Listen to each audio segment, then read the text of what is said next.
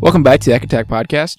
As always, I'm your host, the world's largest parrot, Jay, and joined as always is my co-host, a species of eagle that died 700 years ago, Z. How we doing today, Z? Pretty good, Jack. Pretty good. That's good. That's good. I didn't get that one. I don't get it, Jack. Okay, so that eagle hunted that parrot. Huh. So the world's largest parrot in New Zealand, like this big green parrot that doesn't fly very well, and the eagle is called the Hast's eagle, and it hunted like an eagle and ate like a vulture. And It's it not died. all eagles, though. kinda. Uh, and it died 600 years ago. So it was it was alive for most of human history, you gotta say. And yeah, Because like, aren't bald eagles basically just big scavengers? for the most Aren't all animals? I think that's a misconception people have about animals in general. There's very few animals that'll turn down a free meal. Is that right? oh yeah, a lot of them are opportunistic. Like That's how it goes, right? you know, it's really fucked that birds will just eat ducks and bones and shit. ducks. Oh yeah, they'll Like, just well, eat yeah. baby ducks. Yeah, why not? They've got not a lot of protein in those ducks. Hey, man. They're chock full of it. Seems like a lion. Like oh, a lion, but like a lion would eat a like an already killed gazelle. What do you think the hyena? Like, I mean, the misconception was that the hyenas were the scavengers, but really the hyenas kill the food and the lions and then the take lions it from them. take it from because they're bigger. Is it bigger and stronger? Yeah. They come upon those little African dogs and they're like, "Well, I'm gonna have this now." They go, all aren't right, beat it, fella. You've had your time, I I appreciate the help. but I'll take it from here. We'll take it from here, fellas. Thanks for that express delivery, you goobers. But I'm a lion. I'm huge. What could you possibly do to stop me? All right, Jack. Very exciting this week, Jack. Oh yes. Maybe our most anticipated trailer trash or trailer cash of the year, I would say. So it's hard to see anything topping this because this has been a long time coming. We have our first actual teaser of for Obi Obi-Wan, Wan Kenobi, the show coming out on May 25th. and that's just the official name, which is not very Unique. it's not very witty, is it? No, they could have just called it. I, would, I honestly I would rather just called it Kenobi. Yeah, that's kind of what everyone thought they were just gonna call. it. There's no there's no wit to that. There's no uh, No, no cleverness to just calling it Obi Wan Kenobi, but it is what it is. Um, pretty pretty cool, eh? yeah, I thought it was. I thought it was very cool. Uh, and one of the main parts about this trailer that we were always well, we were always talking about how we were like, what's this going to be about? Which I feel like we do a lot in this show. We go, what could this b- show be about? And uh, the Inquisitors are in there, so it's just kind of a bunch of Inquisitors and Darth Vader. So that was a a nice change. You know, it's very interesting to have those guys show up more. I Mm-hmm. think it's the first time they've shown up in live action, right? Because they've only Oh, been yeah. in Rebels up to this point and the video games. Oh yeah. Well, no, lots of comics, Oh, the Comics and comics, of books. course, right? comics and books. But yeah, if you, you that that funnel I've said before, right? Mhm. Those are those are pretty far down on the funnel. So yeah, um, we knew that there was going to be Inquisitors, and I, I said a while back that like that was one of the things I would kind of accept from the show because I'm still somewhat apprehensive about them going off planet with Obi Wan. But I I specifically I want to say at some point on here mentioned that of like if an Inquisitor found him, that's a good reason to get him to leave because he has to leave to throw off the trail, right? to draw him away from Tatooine. which is great because it, it creates a scenario where Obi Wan has to leave to protect Luke, which is like normally would be kind of counterintuitive, but obviously under the right circumstances, it definitely works. And I think that I think they're doing that here, so it's cool to see. Um, it, it's surprising. I didn't I didn't necessarily think. I don't know why. It just never occurred to me. But we're getting some returning Inquisitors, which is cool. Right, yeah. So we're getting the Grand Inquisitor, who's like the first brother. Um, It's got the spinning lightsaber. they all have spinning lightsabers. they all do? Oh yeah, every one of them. Oh, sick. and um, the fifth brother is returning, and then the other two are brand new. Um, Now, how many Inquisitors are there? we don't know, so Oh.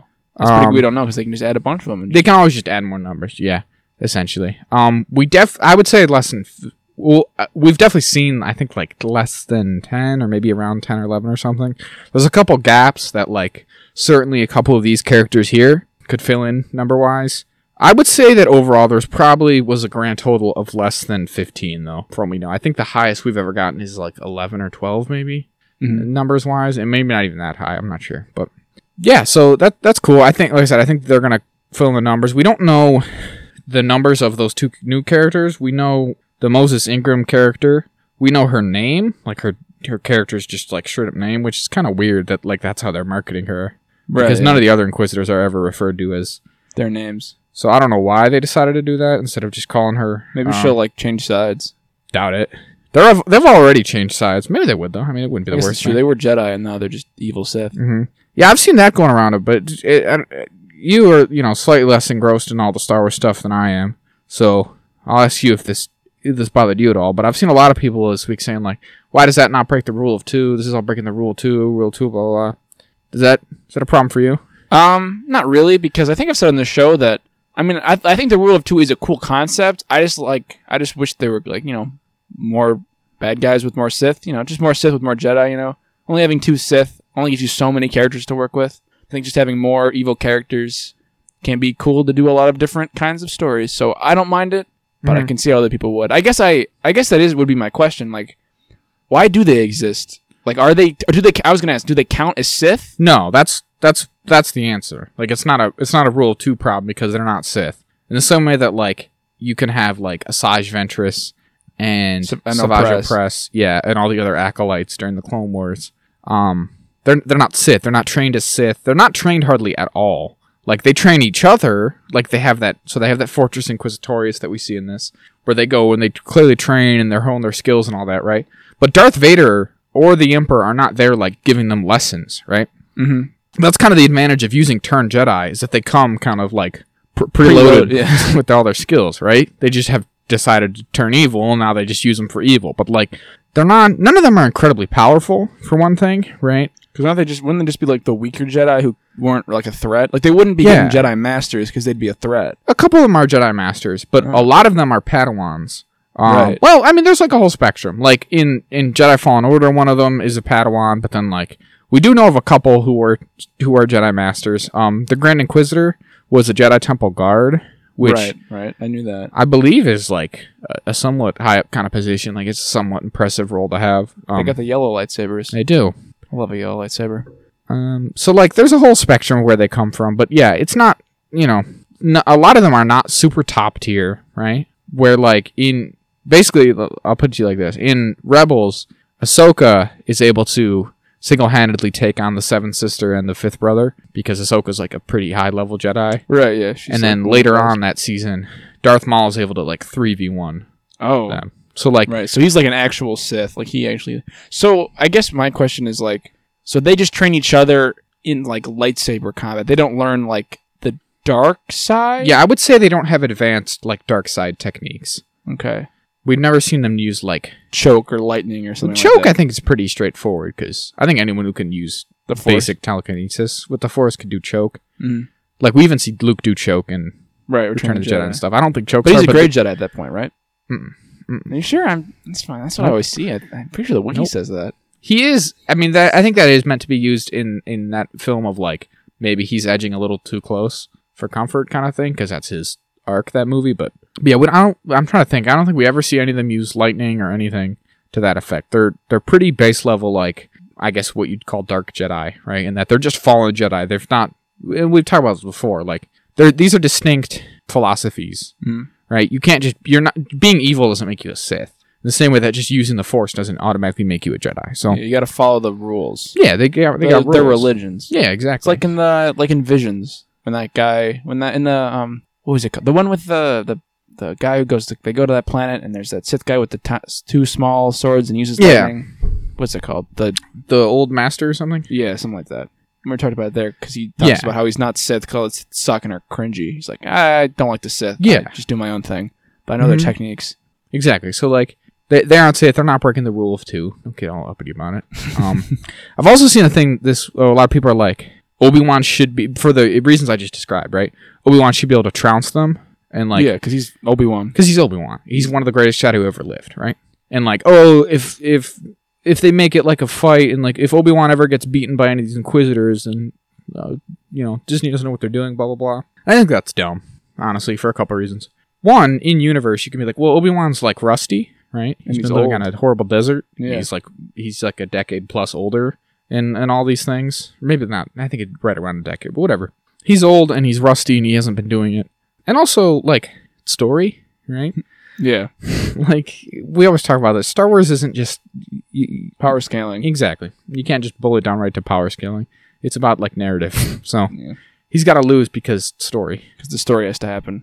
Although I bet like I bet he'll he'll put a he'll be good at better than some of them, better than you know others. I don't know. Like I'm sure the Grand Inquisitor probably would put up a better fight, but like maybe he'll he'll be able to take on some of the other ones more easily. uh, Yeah, like the one of the new ones probably. yeah, yeah. Because I don't because I don't think they'll do the because the fifth brother and the Inquisitor both show up in a rebel. I was gonna say. So, we definitely know he, can't. kill them because they Absolutely. have to show up at the end of They have to, they have to be alive for another decade doing Inquisitor stuff, inquisiting even questioning. Yes. Inquisitioning. If only they were Spanish, because no one expects a Spanish Inquisition. Mm-mm. No one would see him coming. Nope. Star Wars Spanish, space Spanish even, if you will. So while we're on the Inquisitors, we should talk about it, Jack. The Elephant in the Room, Jack. They look kind of weird. We have to criticize alien Yeah. designs again. The Fifth Brother and the Grand Inquisitor look. bad. They look kind of strange. They look like they're made of clay. Yeah, this is the thing. Like, it's at some point, it's not even just about like straight one to one accuracy. At some point, it just feels like they're, and I and I hesitate to say this because because I'm sure people have tried and like are putting their putting effort in, but sometimes it feels like they're just being lazy.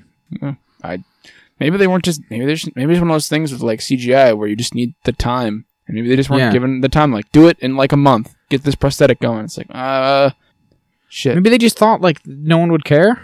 Eh, But like again, that's kind of like a symptom of don't like we just don't we don't care. We we assume no one will care. Like let's well, let's just be lazy about it, right? Yeah, Kind of like what's the bare minimum we can get away with here. I will say like something interesting is so we we were pretty critical of Cad Bane's appearance in the Book of Boba Fett, right? hmm And obviously we didn't have the show back then, but when we were talking about that, we brought up Ahsoka as well, which we also have. our problems with Although I think in like retrospect, she's definitely the lesser of them. right because she still looks like Ahsoka. It's on like a Because- down. It's on a down slope at this point because Yeah. she looks like Ahsoka, and Rosario Dawson does a very good job as portraying her. I would say, especially when she showed up in um, the Book of Boba Fett. I think she had like a lot of the mannerisms and stuff down very well. right, yeah.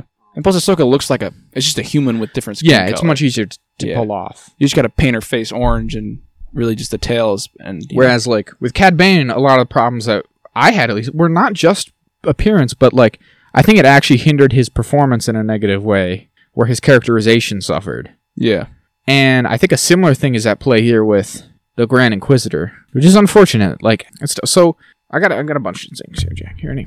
I'm ready. I've prepared a little. of course, So uh, I don't know. You don't have exact. You don't have a lot of experience with them, so I prepared some photos here for you. okay. Okay, so here we have the guy from Episode three, episode three. talks to who- Obi Wan. exactly. He's the same species, right? Mhm. He's could have got like a tall, long head, right? with a lot of, with a lot of lines. A lot of lines. He's got. Oh, also he's got the sunken eyes.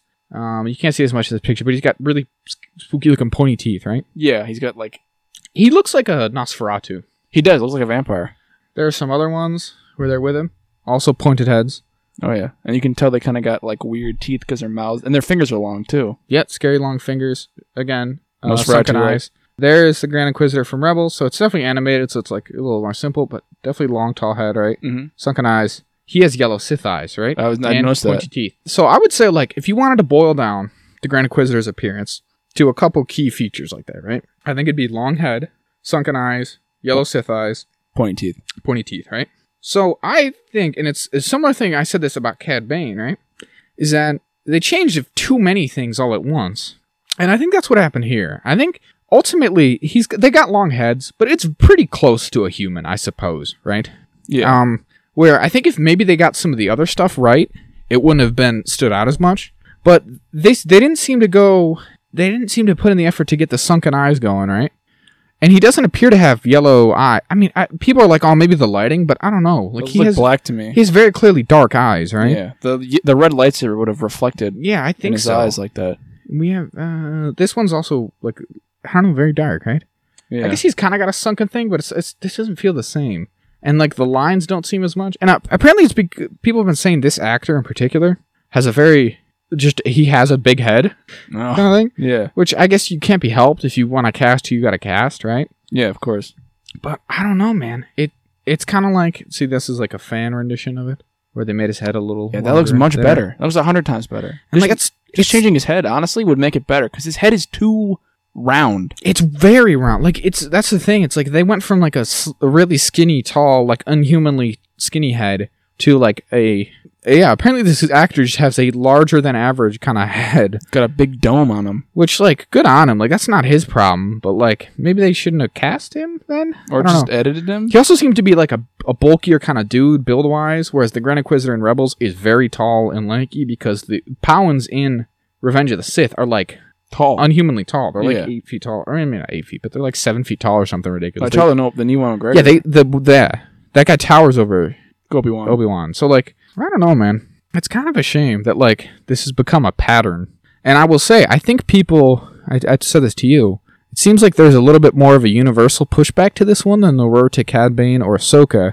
And I think it's because the Inquisitors are, and then the Grand Inquisitor and all are like less beloved characters, right? So Yes. like for Ahsoka and Cad Bane, there's a lot more hype just to even see them, right? There was there was all those people with the attitude like you should be grateful we're even getting them, blah blah blah, whatever. Yeah. Whereas this one, I think there's less of that because people don't care as much about him. Right. And so they're a little more like maybe even handed with their uh, criticisms. Hmm. Um, which, like, I mean, I I like Star Wars, Jack. I do, famously. Famously. I'm not, I'm not rooting for it to fail or anything, but I'm gonna cause it like I sees it, Jack. And this is and I'm seizing it and it's bad. It doesn't look very good. It really doesn't. No, it's like, it's like it's ridiculous. and again, the thing I said with Keb, and I uh, maybe we're being a little unfair because we haven't actually seen him in motion and all that. Of course, maybe when the show comes out, I'll be blown away. I, I doubt it. Like even with Cad Bane, as much as I enjoyed all the Cad Bane stuff, uh, there was never a point where I totally like Forgot. exactly was able to forget that he looked kind of off and his mouth couldn't move. like Yeah. that's the thing is this seems like a similar thing where I f- don't think it's just like a because you know the whole people people are running with the whole like oh these are just Star Wars fans are never happy every you know big whiny man babies and all that right Right, of course.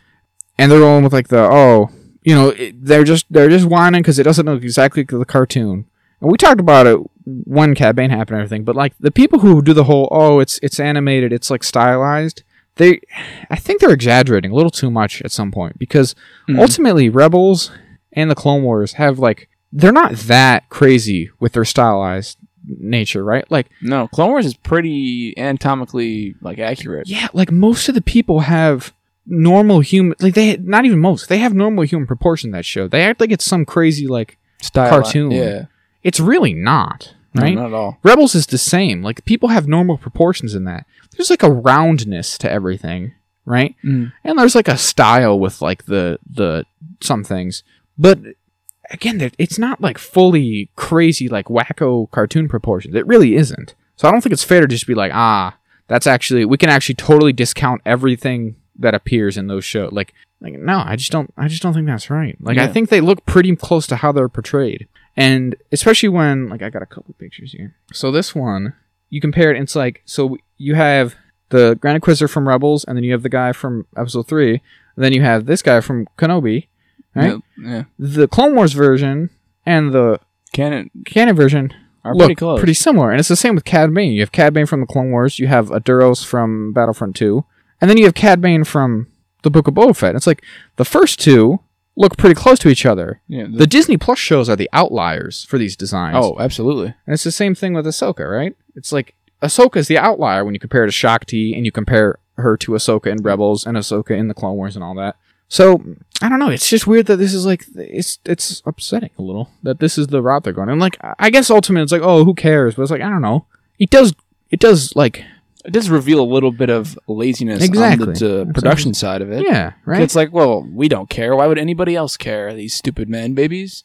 They'll they'll give us money no matter what. We'll make Star Killer and make a billion dollars. Because I've seen a lot of people go with that, like, oh, actually, I don't care, so this is nothing. It's like, all right, well, that's good for you, but also, it's not like, and obviously, you know, if you want to, if you want to get real philosophical with it, I suppose none of it really matters, does it, Jack? Right, as we talked about, I mean, the coin toss is often life is random and horrible, and order is a sham and a fool. That's right. We're all What what a are, fool's what are- promise we're all blades of grass And tossed to a careless wind. to a but careless wind. you know, if I, if I get it right, No- who cares? It's all big nerds. But like, if you're gonna make the Star Wars show, you should probably care.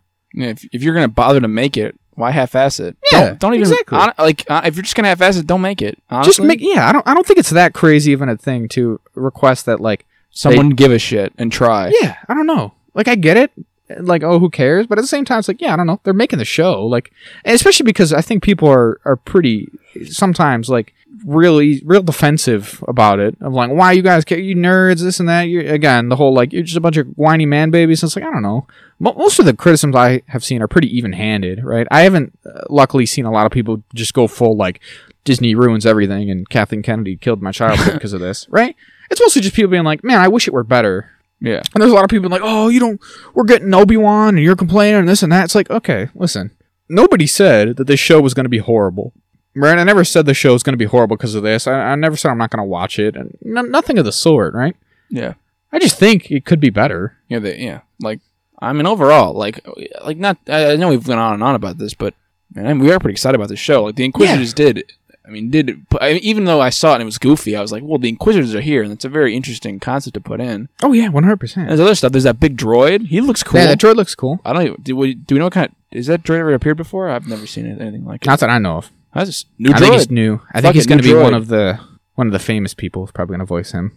Who's in the Oh. show? Taika Waititi. Probably not Bruce him, right? Campbell. No, like one of the people we know is in the show. I don't know who's in the show. Um, Kumail Nanjiani's in the show. Yeah, he's no, I'm calling. He's definitely the robot. the Taika Waititi was IG 88, 11. He's definitely that robot. Maybe. We're gonna have a fun little Kumai Jan being like, "Fuck you, Obi Wan. I'm Kumail Nanjiani. I was in the Eternals. Goodbye." And See Silicon ya. Valley seasons one through four. See ya. Goodbye for now, and he flies off. hmm I don't know, just just a couple more things on the train here, because again, it's so weird, especially because I've I've seen it like people are discussing on on like the Star Wars subreddit, and you still have people be like, "Oh my god, you nerds whine about anything." It's like I don't know.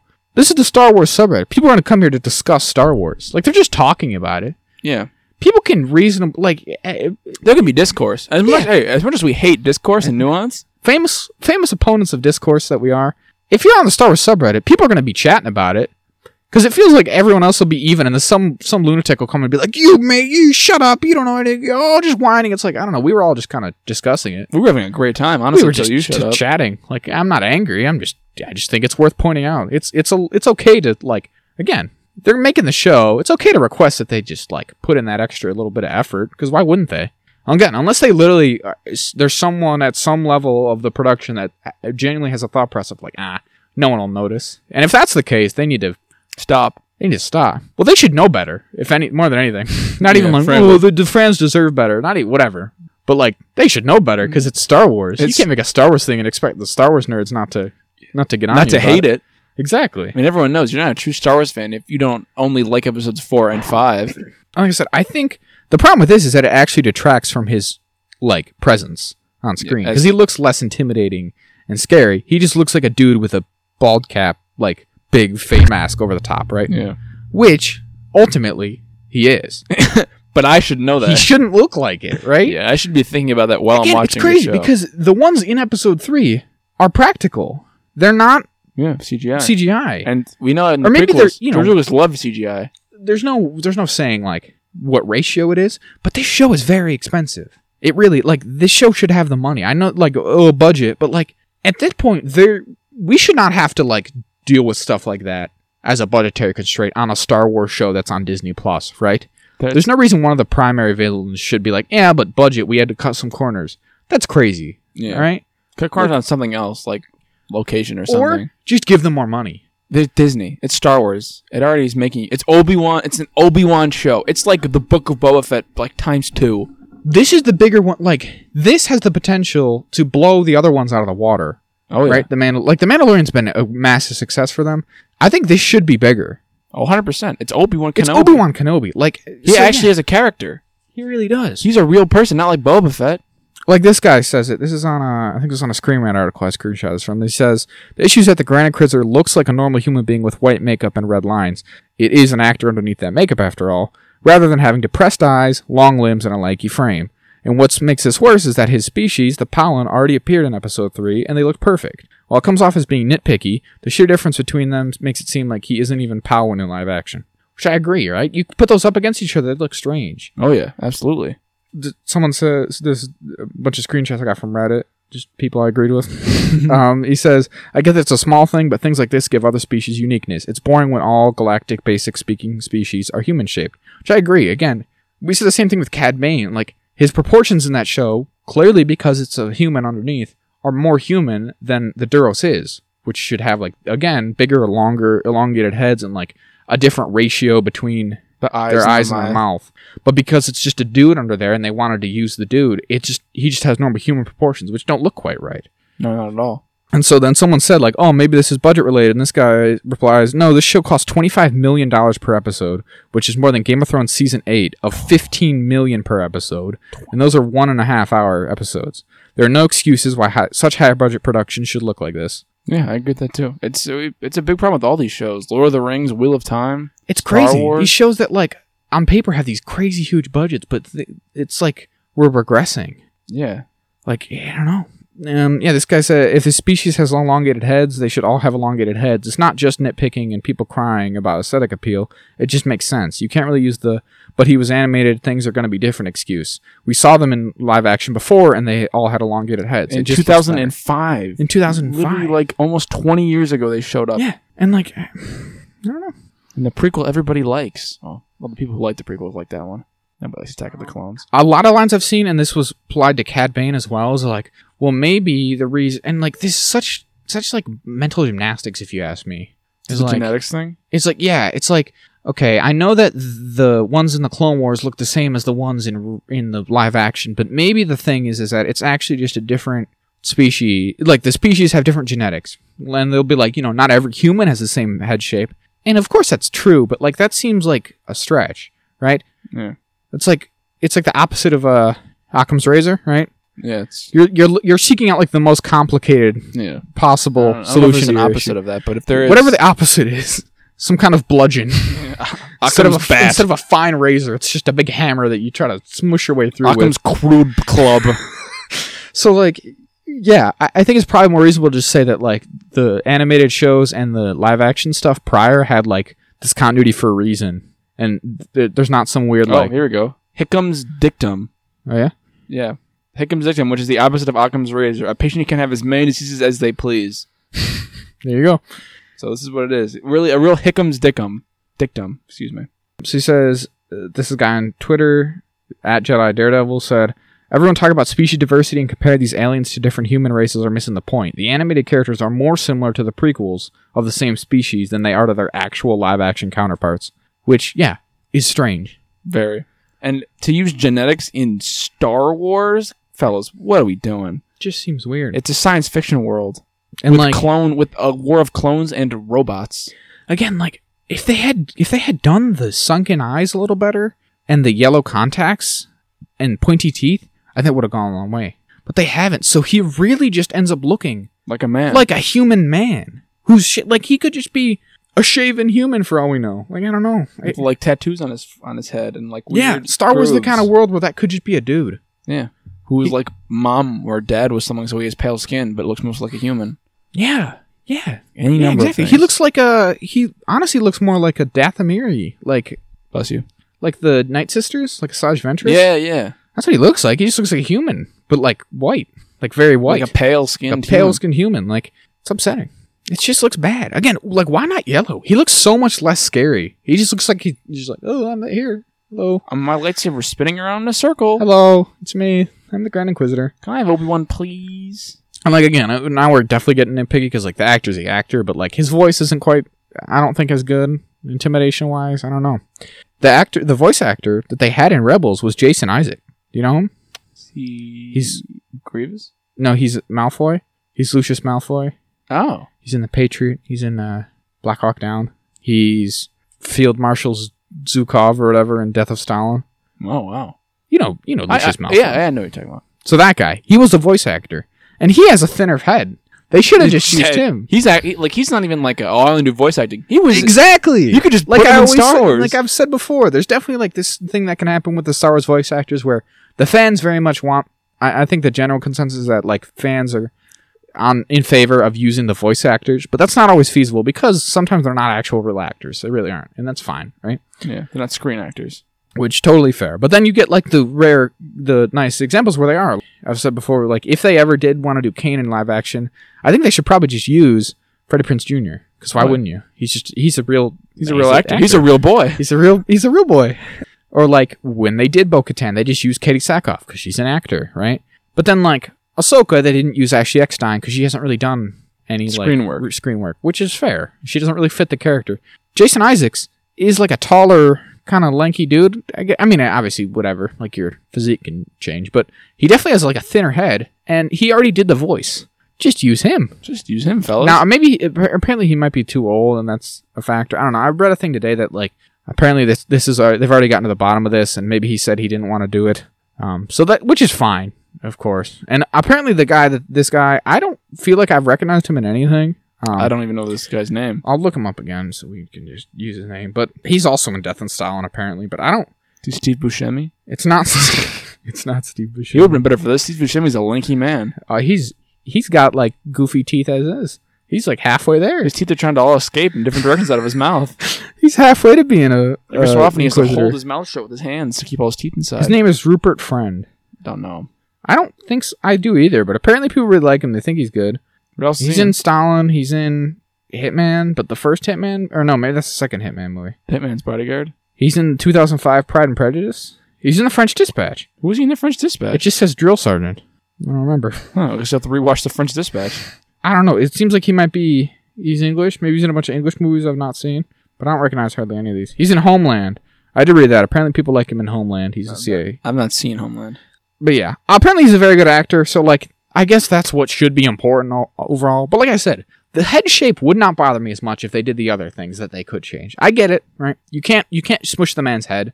Although it's one of those things where Can't I put feel like bands around him. perspective wise, if they had heightened his head a little, it would have naturally looked a little thinner, right? Yeah, Ma- I mean, maybe they tried that and he looked like it just looked mm, gigan- Yeah. gigantic. like but- Kiadi Mundi. yeah, I don't know. I don't know. It's a little. It's, eh. So I, I think we've gone on long enough about this. Well, definitely at least about the head. We should probably say some other actual like relevant things about the trailer. um, it's We saw young Luke. That's it's- cool. He's doing zooms and even and at the same time when he's That's doing that, Leia's learning twelve thousand languages and being a It's princess. very fun, isn't it? Yeah, it's very it's so much fun that Lego or, or Lego. Sorry, Luke got like. raw People, dogs. I was gonna say people make fun of Luke as if it's like his fault. They did that to him. They put That's him- not on They him. put him on a desert planet, and Blizzard got to be a princess. they did not give him the same opportunities. I feel like people are, I- people present it as like this like girl power thing, which fair, good enough. Mm, That's fun. Like it is fun that Princess Leia is incredibly competent and like saves them all in New Hope and everything. That like that that is always great. Don't get me wrong, but people present it as if like Luke's just this goober Who like, himbo, Yeah, which is not fair because uh, he's yeah, a it's country like, bumpkin. They'll be like, "Oh, Luke was uh, Luke was playing with his starships in ep- like, cause in A New Hope, he's, there's literally this one scene where he's like playing with a toy plane, and it's like, and then like at the same time, Leia was like in the Galactic Senate. It's like that's not his fault necessarily, though. They didn't give him the Obi-Wan same. put oppor- him there. They were like, "L- we're gonna we're gonna let Leia be adopted by the king and queen of this planet. of, of Andor, and Luke, you get to live as a moist. You get to farm water I'm the worst planet in this galaxy. worse than Jakku. I mean, it's horrible, It's right? a horrible. He's not just a farmer. He has to farm for water because they live in hell. This is on a planet that used to have forests but was destroyed in war. It was a great ocean, and they burned away the seas. Like it's horrible there.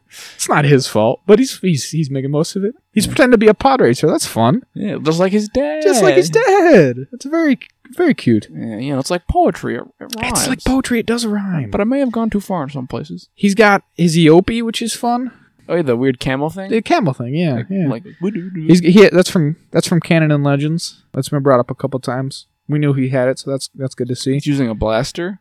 Yeah, he uses a blaster probably to pre- conceal like his, Jedi Jedi lightsaber. That's what I was thinking. I'm, I'm thinking he might not use his lightsaber till like he's very threatened. because he's got it. Yeah, Because if he uses lightsaber, people would be like, keep on the down low. Fellow. Yeah, yeah. get get to. I you know what? Here, you know what, I got a theory. I think that for like the first maybe two episodes, they're gonna be looking for him, or three episodes. Is he six episodes? Think so. Yeah. All right. So I think like the first kind of half of the show might be him not using his lightsaber, using blasters or like Jedi kind of Mm. trickery, and then he's gonna pull his lightsaber, and then they're gonna bring Darth Vader and be like, Darth Vader, we found the guy. He's got a lightsaber. He's an actual. Yeah. And then he'll be like, all right, it's actually guys, you guys are schmucks. Big big Sith is gonna go handle this fucker. I don't know if they have the restraint to go f- the full like half, but I would definitely. I think. Well, yeah, the but f- like definitely generally. like the first episode. I wouldn't be surprised if he doesn't use his lightsaber at all, or if it's like an end of episode one kind That's of true. thing. This is Star Wars, and they're using Obi Wan. They're gonna milk that. they should. Yeah. Frankly, Pose I for think all they it's should. worth. They should make him use his lightsaber. I mean, they I'd got be disappointed. He's got to do the money. He's got to shot. do the episode. Yeah, the, The Obi Wan pose. pose for sure. I mean, he's gotta. I think it really again. I don't think that like I think they're gonna put up a fight and all, but I do think he should be able to beat the Inquisitors, and maybe that's what'll happen. Like he'll defeat some number of them, And they'll be like, and then Darth Vader's like, "All right, I gotta." "You take guys, care you of guys suck. God, you guys are awful." I'm I'm interested to see what the like what event causes them to find him, like what the impetus for that is, Right. like because there's usually present the, the way we've seen the Inquisitors before. There has to be a little something. They they have some they need something to go off of. A, a trail. They can't just do a flyby of like Tatooine and be like, I feel a Jedi. Like no, he's got to He's there. he's got to do something that they would be like Something's going on. where he would somehow reveal himself to somebody and the rumor would get out kind of thing it's got to be something to that effect like that's how Right. it is in jedi fallen order it's not just they can they can just feel you so to the i'd be Force. interested to see what that is but yeah maybe he'll defeat a couple inquisitors and then darth vader will be like all right this is, this is up to me to me Hayden Christensen. and then the thing I said at one point, like that, I would be a little. Again, I still don't love the idea of them fighting, but it's kind of A foregone conclusion at yeah, this point. exactly. I gotta make my peace with it. I do think I would like it if somehow Obi Wan is presumed dead at the end, because that's the only way that works for me, right? Because how else can Obi Wan return to Tatooine at the end, Yeah. right? Because they'll be like, well, we found him on Tatooine. Let's just go check. Let's yeah, right. So like th- he has to be presumed dead because that's the only way that makes sense. And the whole like Tarkin being like he's probably dead, and like everyone else thinks he's dead, kind of thing. That that has I think they have to set that up somehow. So Mm. um, And I, I mean, I think they also got to kind of maybe bridge the lines he says in episode four when he's like, "When we last met, I was but the learner, and now Yeah. I'm the master." There's got to be some kind of back and forth to like. I mean, really, that's kind of tough because obviously it's been what fucking uh, 50 years since that movie came out, or 45 years since the movie came out. mhm. And so there's been a lot of stuff. So it's kind of hard to bridge those gaps because obviously that movie was written before Darth Vader was Anakin Skywalker. yeah, even. it's it's very tough. So, So like- like, is. you kind of just got to be like that movie came out before any of this was a thing, so I mean, the, eh, it's not all gonna fit perfectly. to make no mistake, they're very clearly forcing the Obi Wan Darth Vader confrontation. Oh yeah, because they want. I mean, It's definitely that is definitely like a departure, I think, from what's been accepted a- about that like dynamic there. yeah, It is what it is. those soy boys are gonna eat it up. If it's good, it better be good. I'm very curious. I mean, I, I, we've definitely talked about this before, but like Hayden Christian shouldn't be Darth Vader. I'm sorry, but like I don't think he should be doing much of that.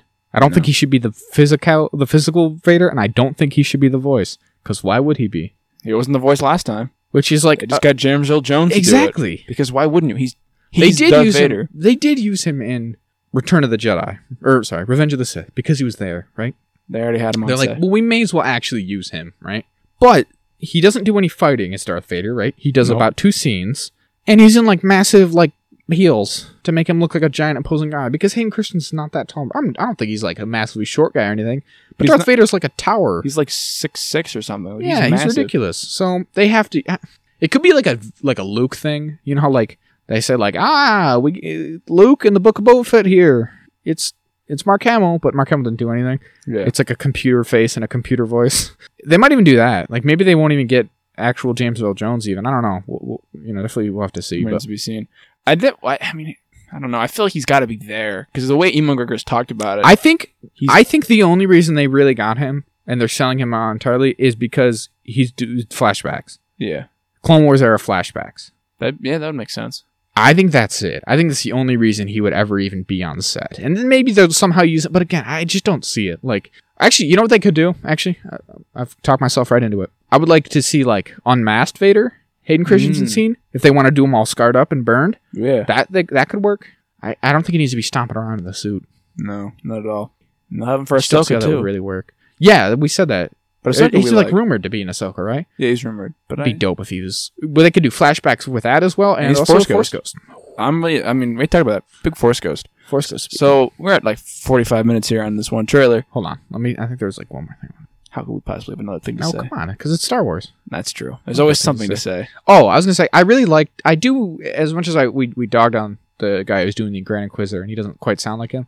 I do like the things he was saying. I think that's a good that's good dialogue. Yeah, The whole like Jedi have to help you because that's the eternal struggle, right? That's that's like totally surmises Obi Wan's exile. Like every time they tell some story in the books or the comics or something about Obi Wan being in exile, that's what it boils down to. Is like how does he strike the balance between being hidden and still helping people because he, he can't just he totally stand idly by because he's a Jedi. It's in his blood, right? He was like a he in the span of like a week, he went from being like a uh, this like noble and heroic Jedi general to being having to play this role of like a hermit, right? Mhm. And it crushes him, right? And like he says in the trailer, like he that we lost. I gotta just gotta just suck it up now. But that's not really in his in his No. heart. So to like like give up like that. every time we get a story, it's him being like, "Hey, I know I'm supposed to be in hiding, but Jabba's taxing all the water. I'm gonna go. I'm gonna go have words with Jabba, or like, you know, like, oh, some bandits are raiding the homestead. I better go kill them. like that's that's always the stories. Get so rid of these Tuscan Raiders. It's cla- It's good that he's like, yeah, he can't. He can't just totally turn a blind eye to everything, which is nice because we wouldn't want him to because he's a good guy. and He's, our gotta- guy. He's, our gotta help. boy. He's the boy. He's got to help. Yeah, it's in his blood. So good on. him. We're excited still. I, I'd say He so. looked, we didn't say anything about Ewan McGregor, but he looks good. I mean, he's Obi Wan. He looks definitely bridging the gap, right? Like he Yeah. looks older. He's got longer hair, which I think looks cool. I think he's as old as he should be a- in Yeah. real life. He's- Actually, th- like they almost have to scale it back a little. Yeah, because he's like It's weird. It's it's such a weird thing because like you know technically not even technically just literally when they did A New Hope they actually aged up Alec Guinness. Alec Guinness and like I've seen stuff being like oh like look at you can I saw like a meme a while back before this came out and everything where it was like Ewan McGregor at I think Ewan McGregor is 50 now and then it was like Obi Wan when he was supposed to be 55 right and so it was Alec Guinness from A New Hope right and it was like look at the difference because within the five years you go from um, Ewan McGregor, who's like still has like full color in his hair and his beard and everything, and then you have like you uh, Alec Guinness, who's like White hair, white totally beard. white haired, white beard. I don't think that's fair because I bet if I not even I know for a fact uh, Ewan McGregor's doing some some colorization there. If he didn't, Everybody is.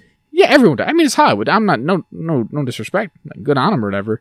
But they made Alec Guinness's hair white in that, and then Ewan McGregor makes his hair like dark and colorful still. So if Mhm. you actually like showed those two men totally naturally, I bet it would be closer than you'd think. And I also think they have like similar kind of faces when you actually like look at it. So I think yeah, actually making Ewan McGregor look a little more like his age in this one, graying him up a bit, it- it looks pretty close to like that it's definitely bridging the gap because that's the thing people have said forever, right? Is like he he gets too old too quickly, but I don't. I think it works. The horrible sand planet making him old. Yeah, it would age you more quickly, probably, right? Yeah. like literally, and the stress, The stress of being a Jedi and being hunted all the time. killing your friend, your best friend, Yeah. cutting his legs off. That would, that would, that would weigh on you. Have you seen that um green text where Obi Wan talks about how Yeah. Anakin's a dick? You sent it oh, to I me. sent. it. It's so funny. It's very fun. Yeah, Are you the piece of it then? If you should now, and a good friend. All right, so we probably should finish. We'll, All right. we'll we'll we'll talk more about Kenobi before the year is done. oh yeah, I mean literally Hours more. hours more. Uh, so trailer trash. Oh, oh goodness. The- I, you I- know- I'd totally forgotten. That's why I wanted to see. We're at forty five. That's why. Well, I think the trailer trash is obvious. yeah, we the Inquisitors. It's kind of just a real one. It's not a jokey one as much, but yeah. The Grand Inquisitor looks goof. Trailer trash. Trailer cash. Big droid. The droid looks good. Ewan McGregor looks good. Blaster Obi Wan. He's in it. Uncivilized. They did it. They did. They got. They put Ewan McGregor in a in a They Star Wars finally show. did They've it. done He's it. gonna make a billion dollars. Hopefully, they gave him all the money in the world. They definitely did. He definitely was like, guys, I'm Obi Wan Kenobi. You better give me all the money I want and more. I want points in the back end. I want a billion dollars. I want all the all the merch sales. I want. Every time you sell a little Obi Wan, You know, I was thinking I have a mask, um, a Halloween mask of Clone Wars Obi Wan in my house. So when the show comes, I'm gonna watch it in the mask to really Very get into good. character. that, no, that's good. And the, and the fun thing about the mask is that it's it's tight to your face. So if you wear it long, if you take it off, you can feel it where it used to be on your face. So you don't know if you're really Obi Wan. I've got an Obi Wan toy lightsaber around here somewhere. Whip that out. Really get into the spirit. Oh yeah. So anyway, Mhm. so that's like out of that into the Batman reactions from other people. Now Yes. Our famous bit where we sometimes do this. where sometimes we talk about a movie, Movie. the week after we saw it. Yeah. See what people think. Sorry about the last week's episode, fellas. The audio didn't go great. Mm. Well, sorry about that. We're not professionals. Please forgive us. Please don't stop listening. It upset us as well. It don't instead of I editing it was a it was a travesty, but sometimes you got to suffer through. Uh, so my problem with the people who like this movie is the thing I knew I was gonna have a problem with. It's the same reason I don't like people who like Dune and people who like the Snyder Cut. That they think this movie is God's gift to man. worry. Mhm. It's not. It's just another fucking gritty Batman movie. I really now preface. I did enjoy this film. You can hear from my audio because it's not screwed up. I did enjoy the film, and I thought it has. It's very good and it's enjoyable to watch. It is not pure cinema, fellas. It's just a darker, grittier Batman, just like the one in 2008, just like the one in 1996. Yeah, I sent you that funny meme. Yeah, the Doctor There's a- Manhattan. It's Dr. Manhattan. He's contemplating and he says, It is 1989. I'm eight years old. I'm watching a darker, grittier Batman movie. It is 2005. I'm 25 years old. I I'm watching a darker, grittier Batman movie. It is 2022. I am 40 years old. I'm watching a darker, grittier Batman, movie. and you shall watch another before your time is done. Oh, indeed. I'm like, What if they go full circle? What if this is the breaking point, and the next time they decide to reboot What if it, they just they do like Adam West again? honestly it'd be all worth it? That'd be pretty fun. That'd be hilarious. It was just like a goofy. It was like polka dot man Where's the one I? S- or zebra man. What's his name? oh yeah. So it was.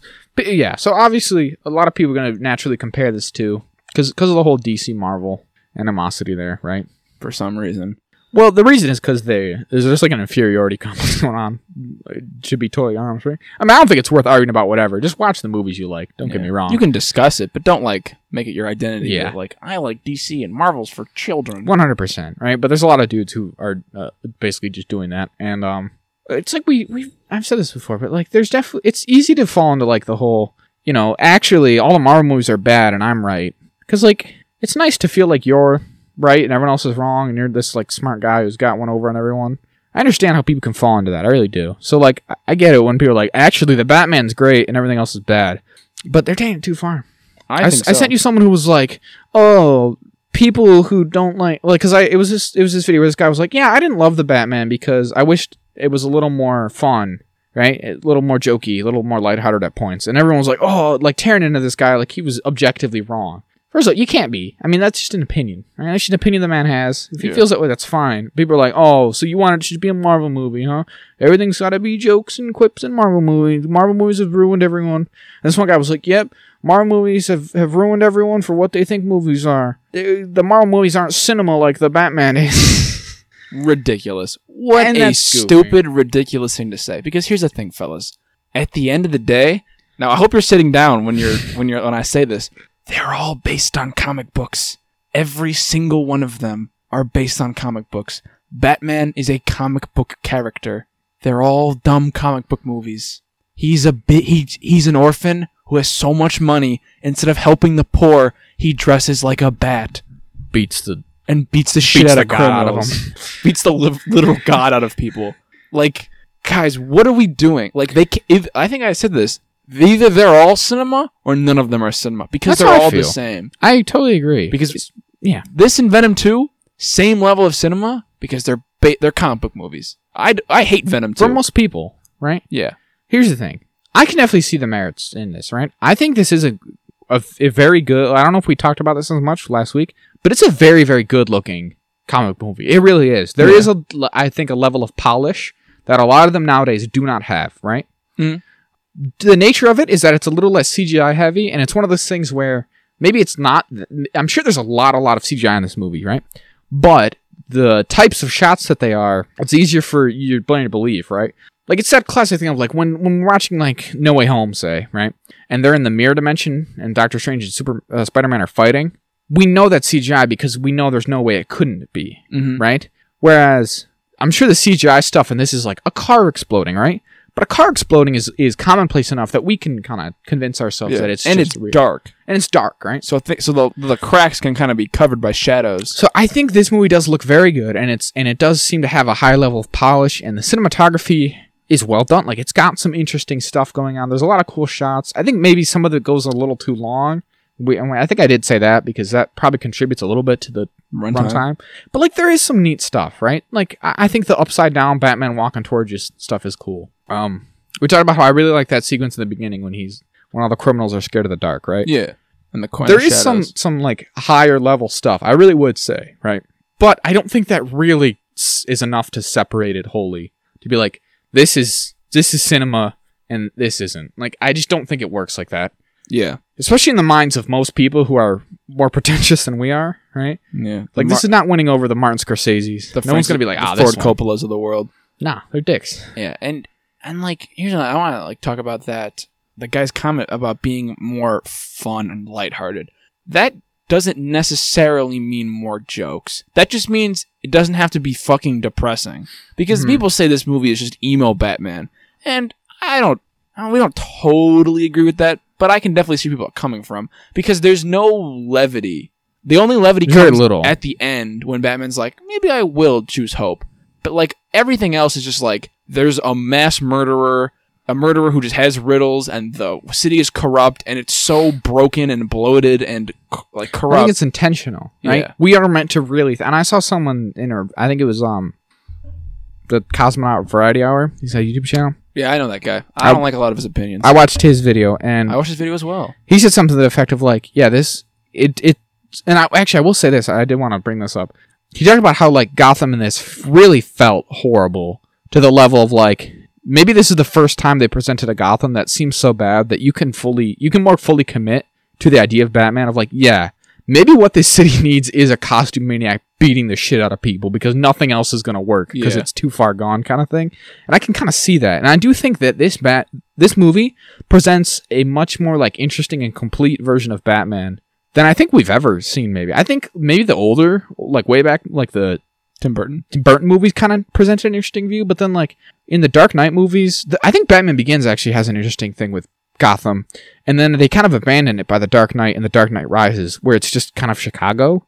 I think Batman Begins has some interesting stuff with like the Narrows and things, and then they kind of abandon it. And like, who could even say what Gotham's like in fucking Batman v Superman? Right? It's kind of nothing. It's nothing. He doesn't really even appear. So I do th- I do agree with that. Like there's this architecture and the buildings and like the gothic kind of style and then the way it is always shot at like night and stuff and he does interesting stuff with they do interesting stuff with color like just a lot of like that, like red lighting and stuff. I, Yeah. I do think it you know that's all cool. I don't remember where I was going with this. what were you saying? Gotham is real. Like it's very. It Yeah, it's just makes sense that Batman is just the only thing he can do is beat the criminals. Oh, but you're saying yeah because it, it does feel like it, I think being a three hour movie and all it would definitely drain on you over time, and I think it did for us a little as well, which is why we at some point we're like, oh gosh, this movie's going for a while here. Is because like you said, it's not very light or like hopeful for most of the movie, right? It's just three hours of this horrible dying city Yeah, and like the the masked murderers and psychos who come out of it. Even though Batman's a good guy, I mean, everybody points out every on every fucking like trendy psychiatrist under the sun, every fucking trendy article. I'm like, actually, Batman's probably insane. Mhm. Like he's he's an unwell man. Yeah. People in DC point out, other heroes point out to him, all his villains point out that he's just as crazy as they are. No sane man would do this. No, no sane person. The even in the movie, the Riddler thinks he's on his side Yeah. because the Riddler's kind of on the right track. Because like, what? Why wouldn't someone who's just as crazy as him dress up like a bat and beat up criminals at night? hmm Like the Riddler is just. He, he- honestly, the Riddler is in some ways more tame than his comic counterpart because he's not wearing a big question mark and has a little Yeah. cane and a hat. hmm He's just a guy in a like a f- winter mask. So yeah, I I do think it's fair to say that you didn't love the tone of this movie because it's three hours of unrelenting like darkness. And like the world is And it's not awful. like don't get me wrong, it's not like you know like horrors beyond imagining. This isn't it's not like, like Schindler's List or something. yeah, exactly, yeah. That's yes. It's not like truly damaging to your psyche or anything, but it's definitely not fun. definitely a bummer. it's kind of a bummer, yeah. So I could, to- I think it's fair to say that you didn't love this movie because it's three hours and it's kind of grim, and like that's not so long as you're not presenting it as an objective um, Flaw. flaw. I don't think it's fair to like tell someone they're objectively wrong for having that opinion either. Mm-hmm. Um, but again, yeah, I mean, we definitely liked it. Don't get me wrong, but yeah, there's definitely people who are riding its dick a little too hard. I think. Yeah, and I mean, I knew it was gonna happen. I we Yeah. talked about off pop when we came out that I was really obviously I went in. I tried to like beforehand, like kind of clear my mind and be like, don't go into it like wanting to not like it to like dunk on all the fanboys who are gonna like love it way too much. But for a while, it's like people already when the trailers are coming out, being like, this is gonna be the most cinematic blah, blah, blah, blah, jerk off fest. I'm like, I don't want to hear it. Yeah, I heard about it with Zack Snyder. I heard it. Well, I mean, Dune Dune deserved it because Dune looked really good. The story that was lacking, but like, I don't want to hear about it anymore. Especially, and I think I said it in the episode, but I'll say it again. I'm sick of Batman. Like, I I just don't give a shit anymore. I get it. Gotham sucks. I get it. Batman's crazy. I get it. The Joker and the Riddler and Bane and Catwoman—they're all crazy. They all have their issues. I get it. Fucking make the Flash movie finally. Get the Flash movie. But the Flash movie is 90% Batman. no, so- it's so much Batman. There's so much Batman. the fl- the Flash movie is just like a Batman into the Batverse movie, Yeah, they literally just Spider Man No Way Home to the Flash movie. but with Batman. They couldn't write the Flash movie, so they went, let's just do Batman because that will sell tickets. And it will. That movie's been pushed to 2023. Little side tangent. Boo. But then we will e- never come out. That, that movie will never, cursed, clearly. ever come out. Poor Ezra Miller. He'll never get that check from DC. Oh no. Oh no, health has stopped me. from I mean, I don't. I'm. I don't share quite your. Uh, Disdain, and that's fair. I I will. I like admit- Batman. He's pretty good. I think Batman's just fine. I th- you know what? I think really I've denied my classic, and I'm sure you've noticed my little character defect is that I hate when people like things too much. Yep. And make it my problem. I gotta listen to them because like the people who like Batman, Why are they so enthusiastic? Hmm? not even that.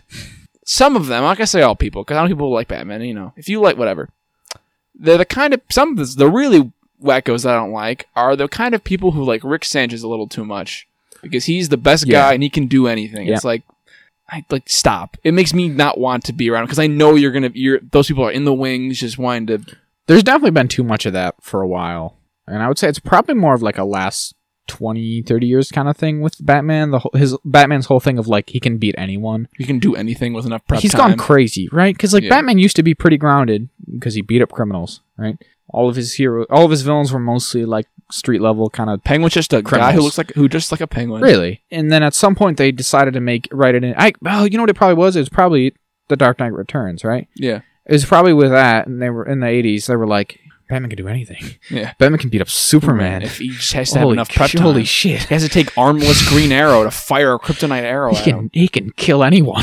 he He's can a do anything. god. Batman solos the Marvel universe. Oh my god! With Like- enough Batman infinite prep time. We see all those all the time. Yeah, exactly. If he has Enough- prep time, he can beat anyone, which is goofy. And like, there, there's too much of that. Where like Batman's actually the best superhero because he's this, and then he doesn't even have superpowers. He can just beat you up and blah blah blah. And like, yeah, he's kind of like the anti Superman. superhero, like the anti superhero fan superhero of choice, right? yeah. She'd be like, all your all your comic books and all your favorite movies are stupid because my favorite character is Batman, who doesn't have superpowers and he can beat all your favorite characters up. Yeah. So And take that. And I feel like the comics have really leaned into it. That's what I mean. he's like- going. He's just being like, "Well, I'm." There's like there's really a part where in one of the more recent, I think the Joker War, not the Joker War, something that came up when they replaced Harley Quinn with Punchline, and Punchline does some chemical thing on Batman. And he hallucinates and he breaks out of it. She's like, "How'd you break out of it?"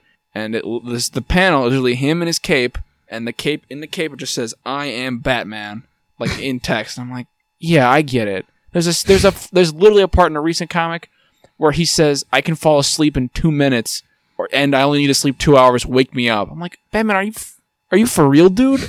You could beat up all our dads. What what are you on about, buddy? there's um Stop it. What is it called? Is it Judas Protocol? What's the one? What's the famous Justice League story? To the one where he's got all those. He can kill the whole He Justice kill- League. yeah. yeah, I don't know. I think it's Judas Protocol because he portrays them. yeah, or he could. He could portray them. Like, yeah, that whole thing. Like, he can kill the whole. He can kill Superman and whatnot. He can kill them all if he if he tried. It gets a bit much, doesn't it? It's ridiculous. I- I- Yeah, it's just it's just far too much. Like what? Yeah, he like beats Darkseid. He just beats up Darkseid. He shouldn't be Yeah. able to. He like there's a there's a part in a comic book and an animated movie where they go to Apocalypse and Batman like blu- and like sets off all the chaos pits and like bluffs Darkseid and he's like, "Oh, you're a human. The Kryptonian, the Amazonian could never have done this. Only a human could have." I'm like, "Hold on, fella. Batman just lied, just like it did something ballsy." Like Diana is still a human. She's still from Earth. What do you mean she wouldn't? Uh, they're not a different like race of beings from another planet. Like, what are you talking about?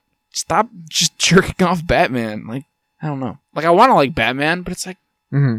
make him just set him back. He doesn't have to be the greatest man ever. He's already he could just be in the Justice League and be pretty. He could just be the brains because that's Yeah. usually what he is. He's a strategist. He's like a genius strategist. Marvel has has accepted this, right? Hawkeye's there, and he's just Hawkeye. yeah, He stays in his lane. Th- They're, they never have to go out of their way to be like Hawkeye can kill the whole ju- the whole Hawkeye with enough arrows, with enough trick arrows, can kill the Marvel universe. exactly. Actually, if you think about it, guys, he could kill Sentry with his anti-Sentry arrow, his No, they, never, anti-Hyperion arrow. they never feel the need to do that, do they? He's got anti-Asgardian magic in his arrow. He He's got it just- from God. He's just him. I looked. By the way, I, I was thinking of there's a, the Judas protocol or the Judas contract is a is Oh, an that's animated a, movie. Yeah, that's a movie with the Teen Titans in it. I think I'm thinking of Tower of Babel is the name of that storyline.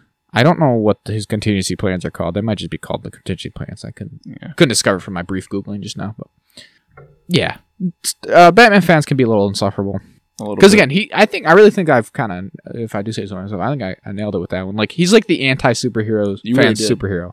So like, there's a lot of people who are being like, Marvel sucks. I'm smart because I like this superhero movie. That's- Your superhumans are, are, are comedic and, and silly drivel for children. Mine has m- a mass murderer in it. Honestly, if Christopher Nolan had made a su- Superman trilogy instead of a Batman trilogy, we'd be singing a different tune about That'd Batman. be dope. That would be cool as shit. I'd have liked But those. like, if he had made like a ma- okay, a Someone ma- make a good superhero movie, Superman movie, please. Superman one's pretty good. Christopher For- Reeves. oh my god, though. How old am I? A million years old? That's I mean that's I mean that's fair. Am I to, am I to have that only that until I die, Jack? If Zack if Zack Snyder's if DC has anything to say about, it, they took out they went here's the best Superman we have Henry Cavill. and Look they at went y'all fired. Get out. That's all right though. We're He's gonna British. Get an American back in. That's what get I'm him saying, back Jack. in. That's what I'm about. But who would play him? I don't know. Steve I'm not. ca- Buscemi. I'm not a cast. I'm not a casting director, Jack. Don't put that on me. I'll put on anyone I want. Oh wait, I was gonna say Tom Holland, but he's British. They Oh, got- no. Oh, They're in your mind. gosh. Jimmy Kimmel made a joke about that to Robert Pattinson What? that the British are taking over. Yeah. Good. Good. Take him to task, Jimmy, Jimmy, Kimmel's Kimmel. no one's favorite talk show host, Mm-mm. I've had enough of it. They need to stop taking our roles. coming to our country. Batman's all we have. All right. Batman's the only one. Batman, Spider Man, Super. These are these are our heroes. Okay. We don't There have are mythology. we don't have classic like timeless We don't have King Arthur. James, King Arthur's and, and Sherlock Holmes and James Bonds. All right. I might have Johnny Appleseed and Paul Bunyan. Oh, I guess left? we got that. Robert Downey Jr. did go over there and take S- Sherlock Holmes from them. He, took, he, he grabbed it. He took Him it. and Jude Law. So that's pretty good. We got him back. Maybe We they- kinda gotta- Maybe they're getting us back for that. It's it's it's a battle. It's Uh, Because a that- constant struggle Because we that, have. Oh, what is it? That movie came out when? Wait, or maybe Jude Law's just British. I think Jude Law's British. yeah, he's just No, English. so that nobody doesn't- nobody so- named Jude Law lives in America. So we didn't actually get anyone with that, but his name's Jude. yeah, it's The only person named yeah. Jude is John Lennon's son, I was who we gonna s- who we didn't like and neglected. Oh, And Paul McCartney was his surrogate father. That's real. That's why I wrote "Hey so Jude." it's a song. That's why the it's just song is a- written. That's Oh. written by Paul McCartney as a thing to his son, be like, "Hey, Oh. I know your dad's shitty, but it'll be okay." Tough. Yeah, is he he beat his wife. John Lennon's not a good guy. No, no, I know. Yeah, he told people where he lived in New York and didn't like. Um, we got him though. We got him. we got him. Yeah, the world. All right, on that one. On that- Anyway. on that note. And that- Also, I just want to say it's at 85 on Rotten Tomatoes. What do you think of that? I think that's fair for it. Yeah, probably right. I hope it drops more so those Batman fans can suck it. I really gotta stop being so hateful. Eh, maybe I won't. It's my show. I don't care. Do we? I don't. I meant to bring this up last week. I, this is a good time for it. Where Where do you think you rank it among Batman films? I think I. ki- I guess I kind of touched on Well, this, but I'm gonna be honest here. I've only seen one other Batman film. Wait. I've only ever seen if we're count if we're not counting Batman v Superman and Justice League. I've only ever seen. No. I don't even want to say it, it's mad at me. I've only ever seen The Dark Knight. I've never seen Batman Begins, The Dark Knight Rises, any of the Tim Burtons. I've seen a couple episodes of the Adam West show from the '60s. Is that I didn't know you've. You, how have you never seen Batman Begins? I just haven't. I only You saw- just skipped it and watched The Dark Knight. well, my friends are watching The Dark Knight, and I watched it. You don't. I know, but I don't need to watch Batman Begins. I know who Batman is. it's really good. Do you need to watch anything then, Jack? What are we doing here? Oh my! God, We do this every time. I didn't know you didn't. I didn't know you didn't watch Batman. I told you Batman Begins is like the best one, maybe. I know, and I believe you. I will watch it. I w- I'm not gonna. I'm not avoiding it on purpose. I think is the idea. Don't get the wrong idea. I'm not avoiding these films because I hate Zach, though I do hate him. Let's make that very clear. But uh, yeah, I hate to break your heart like this, but I've not. s- uh, You never seen Batman or Batman Returns? No, I don't. I want to. They're on HBO Max, but I have a million things to watch on that, so I will watch them, listeners. So where would you rank it, Zach? Uh, because you've seen the You ever Bat. seen Batman Forever? No, I haven't. Courage Now, Truth Always, Batman Forever. All I know is that Jack Nicholson is Joker, and Michael Keaton goes, "You want to get nuts? Come on, let's get nuts." And that's pretty good. That's Batman, That's the first one. right? Batman Forever is this. Oh, Batman Forever is the George Clooney one. No, Which one's that one? that's the third one. It's the Val Kilmer one. Oh, I don't know. I haven't seen any of these fucking movies. yet. Courage Now, Truth Always, What is this? Stormlight Ar- Batman Forever. what is this? Stormlight Archives? That's what they say. Good that's, on what 'em. that's what they say in the trailer for that movie. Jim Carrey's the Riddler in that one. Tommy Lee Jones is Two Face. You know what's the funny thing about that? Hmm. Tommy Lee Jones hates Jim Carrey. I've heard They hate each they other. didn't have a good time then. No. Apparently, they met in a restaurant, and Tommy Lee Jones said, I can't sanction your buffoonery. That's a ridiculous thing to say to a man. Especially Jim Carrey, comedian. I mean, what is he? What is he meant to do? That's all he does. what do you want the man to do, Tommy Lee Jones? That's ridiculous. That's very funny. And apparently, it was right before their big scene together. I would so like I said last week to to me famously to be different here. I like to say Batman Begins is maybe the best one, and I think it is maybe the best one. It's got a bat cave. Dark Knight doesn't have a bat It's cave. got that. It's got that weird bunker thing. Ridiculous. That's not a bat. That's stupid and dumb, and I hate it. It's not a cave. It's like a weird white bunker room. It's like a. It's like a warehouse. it's like a Shut warehouse. up. Shut up, Michael Caine. I hate it. The ruby, the size of a tangerine. It's got. I mean, Joker's good. Batman barely in it, right? It's barely a Batman movie. It's more a Joker film. It's more of a just a Joker movie. Batman's just along for the ride. There's no Liam Neeson in he's, that one. he's already began at. He's already began. I think Batman Begins is great. I think it's a really good origin. I like his whole like I found something in the darkness and that thing is me. I am the night. I'm vengeance. I'm I'm gonna make them scared. I'm gonna beat up some men in China or Tibet or wherever he is. I'm gonna I'm gonna beat him up in a Chinese prison. Um, or to bed in prison. or Tibetan prison. I don't, I don't remember where the prison is. And they're like, "You stole all this stuff. You stole all this stuff from from Bruce Wayne." He's like, "I am, guys. I'm Mr. Wayne. I didn't steal from my company." They're like, "You're going to prison forever." And then he's in the League of Shadows. He's fighting Liam Neeson on like ice. I don't know. I think it's great. I think it's very fun. That movie does have a dumb end because they're gonna microwave the city.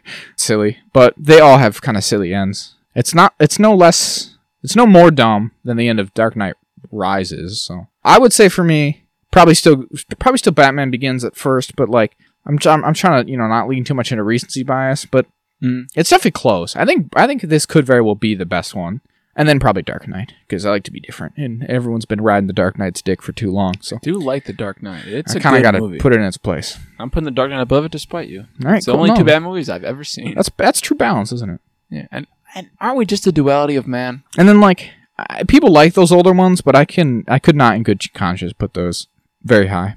I like Batman Forever most of them though because nostalgia. Also, I think Val Kilmer's cool. He looks cooler in the mask than what's his face does. Michael Keaton. Michael Keaton. Also, I think maybe he's a better actor. The Michael Keaton. Yeah, just overall, I don't know. Val Kilmer's pretty great, man. Michael Keaton. It's tough. They're both very good. They're both very good. He was in. Michael Keaton was in Birdman. They won an Oscar, I think. Yeah. Didn't they win an Oscar? maybe. It was I don't know. nominated for sure. definitely. Batman and Robin's definitely the worst one though. Don't get me wrong. But Arnold It- Schwarzenegger is Mr. Freeze. it is goofy that in Batman Forever he gets Robin, and Robin like even in that movie, or yeah, in Batman Forever he's already like a 26 year old man. He's like, I'll be your sidekick, Batman. so the back credit card, Zach. that's Batman and Robin. That one's goofy. That, that one's when it really jumps jumps ship. You jump the shark, but they get a Batgirl on that one. That's kind of fun. But then they also he's got the bat nipples on his suit, and that's silly. That's very silly. Alfred dies, and he becomes an AI. Why'd they do Robert, that? Robert Pattinson had to wear that George Clooney suit for a screen test. That's funny. They just have one. They just have it. They were like, put it on. You're Batman. Very good. Apparently, I another story about that. Apparently, Robert Pattinson obviously auditioned for Batman while he was filming Tenet, and I think before he knew he got the role, or he just found out, Christopher Nolan went, "We're also getting Batman." He was like, "How did you know that? I didn't tell anybody." He's like, "I'm Christopher Nolan. They they tell everything about Batman. That's very I'm fun. Batman guy." That's very fun. That he knew- he's like, "How did you? What? How did? You, where'd you come from?" Good for him. Because Chris Nolan was like, "I've actually made the perfect Batman trilogy." So I think it's got enough juice though. It's gonna they're gonna make sequels and all. So that'd be good. I wouldn't mind seeing this universe prevail for sure. Less than three hours though. Make the movie shorter. Yeah, make another one less than three hours somehow. two and a half maybe. Two New, and a half. ch- new challenge for you, Matt Reeves. make It's it the shorter. make your Batman movie less than three hours challenge. And maybe one scene where he saves a kid and a family and they like him. He does that at the end. Yeah, but in the middle though. He's g- well, he didn't know that he should be saving kids until the end of this one. That's that was fair. his arc. He was like, oh gosh, maybe I should have been helping people. maybe I shouldn't have continued to refer to the city as a cancer or whatever. Maybe that doesn't help. Maybe my mindset's hurting this. Hmm, interesting.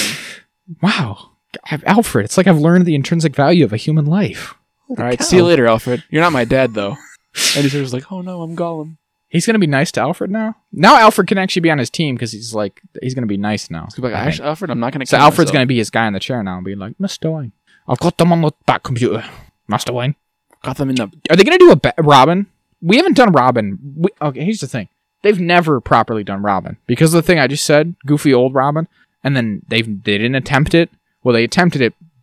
Most the most dumb Robin is the Dark Knight Rises Robin, Where it ends, and he's like, "I'm Robin." but his na- he, His it's name so is Robin. stupid because he's also a grown man. He isn't. He doesn't become his teenage sidekick Robin. He becomes the new Batman. Is like the implication. His legal name just happens to be Robin, which is not a, a boy's name. If you, if we're being honest, Yeah. so dumb, so dumb. So that's the worst Robin, and then it probably goes dead Jason Todd Right. Batman Superman. from or dead whoever that is. I think it's supposed to be Jason Todd. Oh, they said, he's- Yeah. but then you wonder where Dick Grayson is. But whatever. Or Tim Drake. Well, Jason Todd's before Tim Drake, so you can do Yeah. Be like he stopped because Joker. yeah, you killed him. can stop. And then yeah, um, and then it goes what's his face from Batman and Robin because he's goofy and too old. They should do a real Robin. I would like to see that. Who would who should they get as Robin? Probably Holland. some unknown. No, he's too old. I mean, started playing Spider Man. Make him just make him do all the sidekicks. He can't be. No, but he has to, No. he should be like young. They should actually get like a f- 15, 16 year old or if not younger to actually be like a little boy gymnast like hopping around. Be like, hey Batman. Oh, holy strawberries, Batman. We're really in a jam. Like, But like, do it. If they're gonna do it, they may as well do it real and like face the implications of like Batman's conscripted a child into his into crusade, his crusade. of contempt.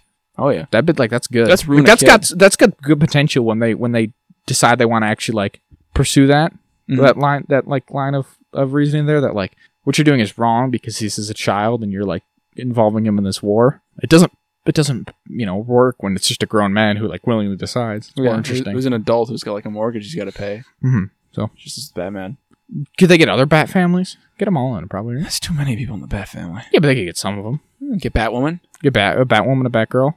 That guy with the Oh, light powers. It's Gordon's daughter. Bat, the Bat Show. The Batgirl movie's coming out with Brandon Fraser as Firefly. That's true. So they probably aren't going to do that anytime soon. No. Get a Robin though. I would like to see a good Robin. I would like to. Who who else can they? I mean, the thing is, like Batman again. He really is always kind of been dark and gritty. So you, uh, you know, You give Damien and make him have a uh, you can do Damien. I don't, I don't, I don't want to do Damien though. You don't like Damien? Not a big No, I like Damien a lot, but I don't think Damien works as the first one. you shouldn't skip to Damien. Is what I'm saying. No, he's kind of he's kind of supposed to be the last Robin. Yeah, and he's the most recent one, so he gets the most played lately. Yeah. Every movie and everything is a Damien, so do one that's not Damien again. That's what I say. Uh, you don't have to agree. Makes sense. Make Gordon the commissioner. Jeffrey Irons. I mean, there's there's no one in it, right? Yeah. They killed the commissioner in this last one, so they killed the DA. They killed all the guys. you can do a lot of um. That that pays way for Harvey Dent as well, doesn't it? Oh He can be the new DA. Oh, a lot of potential. I'm not a Two Face. Again, like I said, all the Batman villains are pretty much dark and gritty, so you can all you can shove them all in your dark gritty universe. all in there. I mean, some of them less so. Like it is hard to do Mister Freeze very seriously, is it? Unless his wife, it's like my wife. I'm sad. That's like serious, but he's st- that Still part a of it. goofy man. But he's still a, a, f- a icicle man. man. in like a spaceman suit with a big Gun. glass dome and a and a freeze gun, which doesn't work. or really. Clayface. He's just a big clay monster. Yeah, that doesn't work either. But you can do like yeah, definitely Two You Face. could do Hugo Hugo Strange. Yeah. Yeah. You most of the other ones. A lot of them. But we got Penguin, we got Riddler. You're not Poison Ivy. You do Harley Quinn, Joker. Yeah, Joker. We're probably gonna do Joker next, unfortunately. Which like I'm sick and tired. I'd say don't do Joker now. I'm so sick and tired of Joker and Batman. I'm sick and tired of them all. You do Scarecrow even like I think Scarecrow works. Scarecrow works. Like Ven- like like Sca- Fear Toxin is like out there conceptually, but it's not like it's not that hard. Yeah. I can we can get on board with like Fear Toxin. Just do Killian Murphy again. Yeah, may as well. Just bring him back. Be like, actually, once you finish Oppenheimer, come do Scarecrow again, Killian Murphy. I mean, like famously, the point of the Long Halloween was to bridge this gap in Batman's history, which is like when did Batman go from Mob. just beating up mobsters to these uh, like full-on insane costumed criminals. And this movie doesn't do as much of the comic even because in the comic it's pretty full on. I think the p- comic has Poison Ivy and it's, uh, the, I think the Long Halloween has one of the origins of Two Face and it has Joker and it has Penguin and Riddler. Like I think it, and I think it's got Scarecrow. I think it's got a lot of them going on already. Right, yeah. This one doesn't quite have, but um, they could definitely do. They could definitely bring over s- some of the more like grounded ones and, and use them. I guess the other thing is like which ones haven't they used yet? I, they've done, they've done it pretty thoroughly between all the different movies, but there's got to be a couple. When, when when's the last time they used the Mad Hatter, Jack? I don't think they ever should. What about Man Bat? What about Man Bat? Is that too goofy? Does it need, is it, is it not dark and gritty enough? I feel like you can make a horrific Batman. Man Bat running around fighting Batman. Mm-hmm. Or make that Bat Demon under Gotham. They haven't actually ever really done Killer Croc in live action. Well, they did that Suicide Squad. Yeah, but he's not like a yeah, but he's not a Batman villain. They've not used him as a Yeah. Batman villain. That eh, honestly, if it- if they just had a movie with Man Bat and Killer Croc running around eating people, it'd be pretty horrific. That's pretty dark and gritty. Yeah, a big crocodile man eating people in the sewers, and a bat and a man who is a bat, a humanoid Batman running flying around uh, Mhm. fighting other human Batman. Mm, Like you said, Harley Quinn's bad. They could do Harley Quinn. They could do Joker and Harley People Quinn. love Harley Quinn. People love Harley Quinn. Joker, hey, Joker and Harley Quinn, they're goals. Yeah. Cheese's queen or whatever, and And God help anyone who heard his queen. something like that. Yeah, Jared Leto us- using method acting as being a dickhead. Everybody. I just they really probably shouldn't. They don't. They probably don't need to do Joker again already. But I don't. But who's gonna he's- stop them? I can't. I'm powerless. I'm powerless. They made it. They made Joaquin Phoenix the Joker. Why did they make that movie? The movie's not good as a Joker movie. All right, we're probably rambling a bit, Jack. What do you think? Now we're always rambling. I think we should take out of that into Romeo and Juliet plus American racism, Yes. or as Steven Spielberg called it, West Side Story. because there's nothing else to watch, so we decided to watch this, and because I could already watched it. So in the lead up here to the Oscars, we just decided it was on there. I think we we said maybe the next couple weeks because there's also less to watch slash talk about. We'll watch some of the other things that HBO Max has. Not all of which are from this year. A lot of them are like previous Oscar movies, Right, Which yeah. maybe we'll just watch for the heck of it too. Who who cares? Yeah. But yeah, I talked about it a little bit when we did our end of year thing last year because I saw it at the end of last year when it came out. But yeah, West Side Story. What did you think, Jack? Because we'll get yours because you're fresh. I am fresh. I finished watching it this week. I thought it was um pretty good. I thought it was a little humorous how the first scene is all the Jets doing little jazz music and they're doing ballet jumps and then they just com- do racism. Yeah. And they just uh, well, because they're like we're meant to believe that they're criminal, like they're actual like Gang- gangbangers. you know, they're gangbangers who have switchblades and just Yeah. go mess with Puerto Ricans and their little Puerto Rican community they have. Even yeah, and they're like, get out of here, you're not American, even though Puerto Rico territory of America. Oh yeah, Th- yeah. They are technically Americans. Oh, they're Americans in every sense. Not only are they like migrants, they've like come to America, and so they're Americans now, regardless.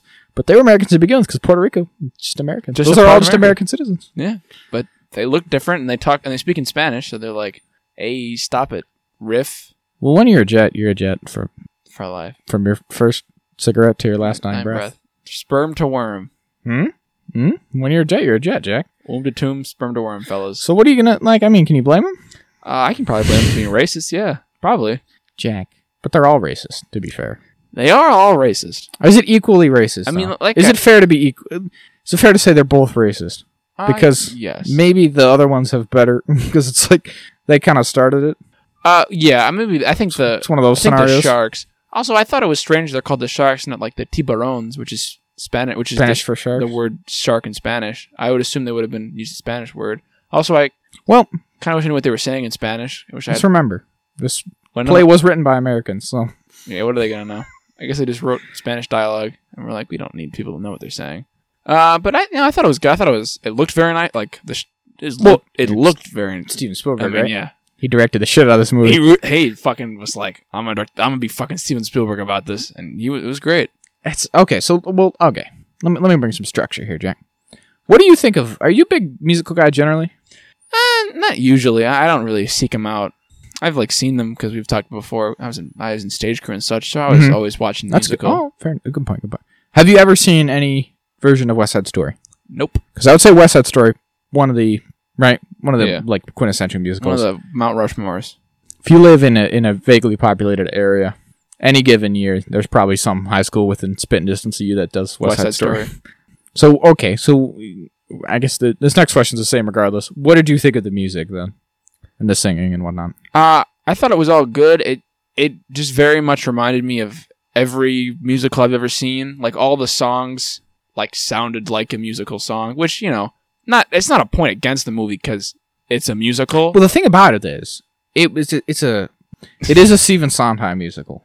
I okay. just want to make sure. I thought I, w- I was nine percent sure. So he and he's like the they call him like the fucking whatever they call him, the father of modern music or whatever. Like they The say Krav he, McGraw. the what The Krav McGraw. Krav Maga, Krav McGraw. Yeah. Israeli martial arts. Yeah. Probably. What are you saying? Ignore me. Continue. He's like the father. They say he like redefined the musicals right, for Right. the modern age. So I think it's fair to say that like most a, a- a lot of musicals are following his lead Footsteps. on that one. And so y- this movie is from uh, this musical is from like the 50s or whatever. So like, you know, and the music is largely unchanged and all. So you got to I Yeah. definitely see what you mean, but that's cuz like this is The- this set the trend if anything. yeah, this is the quintessential one. Mhm. Yeah, I definitely get that. 'Cause- yeah, because I was watching it because I'm vaguely familiar with like the rhythm of a musical song of like Yeah. a song in a musical. I was like, all right, it's gonna like they're gonna sing it like this, and it's gonna build, and then it's gonna do this, and then it's gonna. At, this is the point in the song where they talk they sing over each other. This is the part of Yep. the song where there's four of them and they're all singing little words. This is the part of the song where the guy who is getting sung at is singing the same lyrics back to the other guy. Like it's all I can see it clearly like a like a pattern, but you know, again, it's a musical. I'm not I'm not ducking Yeah. I'm not there's nothing against it, I think is the idea. Uh, one thing I do wish is that the scenes where they're speaking Spanish, there was just subtitles or something. I can understand what they're saying. I get that might be the point that you only understand the English parts and the Spanish is not important. You gotta speak it. You got to speak it to know it, I guess. Yeah. But having taken Spanish, I, rec- I it was annoying because I was like, these all th- some of these words I know. Like I know what the word is, but I don't know the whole sentence. So I'm like, I really wish I just didn't know Spanish or knew Spanish completely and not this like horrible in between of American high school. There you go. Oh, I like in this one. I definitely like the kind of fun songs a lot more than like just the standard. Like the fucking the one where they're in the church and they're just singing about how much they love each other. I couldn't give a fuck about that one. Oh god, I don't care. I don't you care about just that met each song. other. At a I get dance. it. I get it. You love each other. Like I don't. I don't know if that song really did much for me, but like I think the America song is great. You love that one. That one definitely gets stuck in your head. It will get stuck in my head at least. The Mamba part where they're all in the dance. America. That, that one's fun, right? Yeah, I still like that one. That one's cool. Um, and I like I like the back and forth of that one. The whole like everything's free in America for a small fee in America. Yeah, they're all Just do that. pessimistic. It's great. yeah, It's very fun. It's fun um, time. and I like also the Officer Krupke one. that. I like They're that one. I'm this type. He's and they're sending him around Yeah, that's to very good. prison. He's the we gotta send star. him to prison. We gotta send him to the social worker. No, he's just he's just wrong. No, he actually he's just a dick. Turns out that it's all their fault. Like, all that's the- that's fun. That's some good Yeah. commentary, right? Oh yeah, That's cutting. this is a lot about our society. That and says a lot about our society in 1958 1957. or whatever. it's funny how maybe not a lot of that has changed. Well, so that's that's something I, I I will say that I think is interesting about this movie or any anything of this sort of ilk, right? So when West Side Story came out in 1958, I think was the f- musical. It was just a contemporary musical, right? Yeah, It just took place now. in the modern day, in They- their that modern They day. just dressed like they would and all that. But as time has gone on, well, like frankly, that applies to the original musical as well. That musicals, they're the sorry, I meant the original film, which is also from like 1961 or whatever. Mhm. But now you have like this one, or if you're doing like modern stage adaptations of it or whatever, where it's now become like nostalgic, right? It's like it's suddenly a period piece, which I always find is an interesting um, progression of a story, like the type of things that like they they make that jump where like they just kind of modernize it, or the things that they they keep old school is always cool to see um, for me because and it's cool for like from coming from a director like Spielberg, right? Because this is like his childhood. Yeah. And, like he was. or, This is almost even before his time, but like he would have been quite young. He would have been alive though when like this first came out, right? So it's cool f- to see it from like his perspective because this is nostalgic for him, right? right. He's making a movie about like when he was young, which I think is an interesting concept. And I think it's it's often what keeps these types of stories alive, right? Is like nostalgia. It's like we talked about with um what do we see? We saw when we saw like Licorice Pizza, right? Like that was set in that director's childhood. Childhood. There's there's there's tons of examples of that I'm trying to I'm failing to think of it right now, but there's some other movie I'm I'm thinking of that's from like the 60s. It's the same kind of thing where like maybe uh, maybe it's Greece. Maybe I'm just thinking of Greece. Like when Greece came out, right? It was a it was like 20 years removed from when it actually takes place.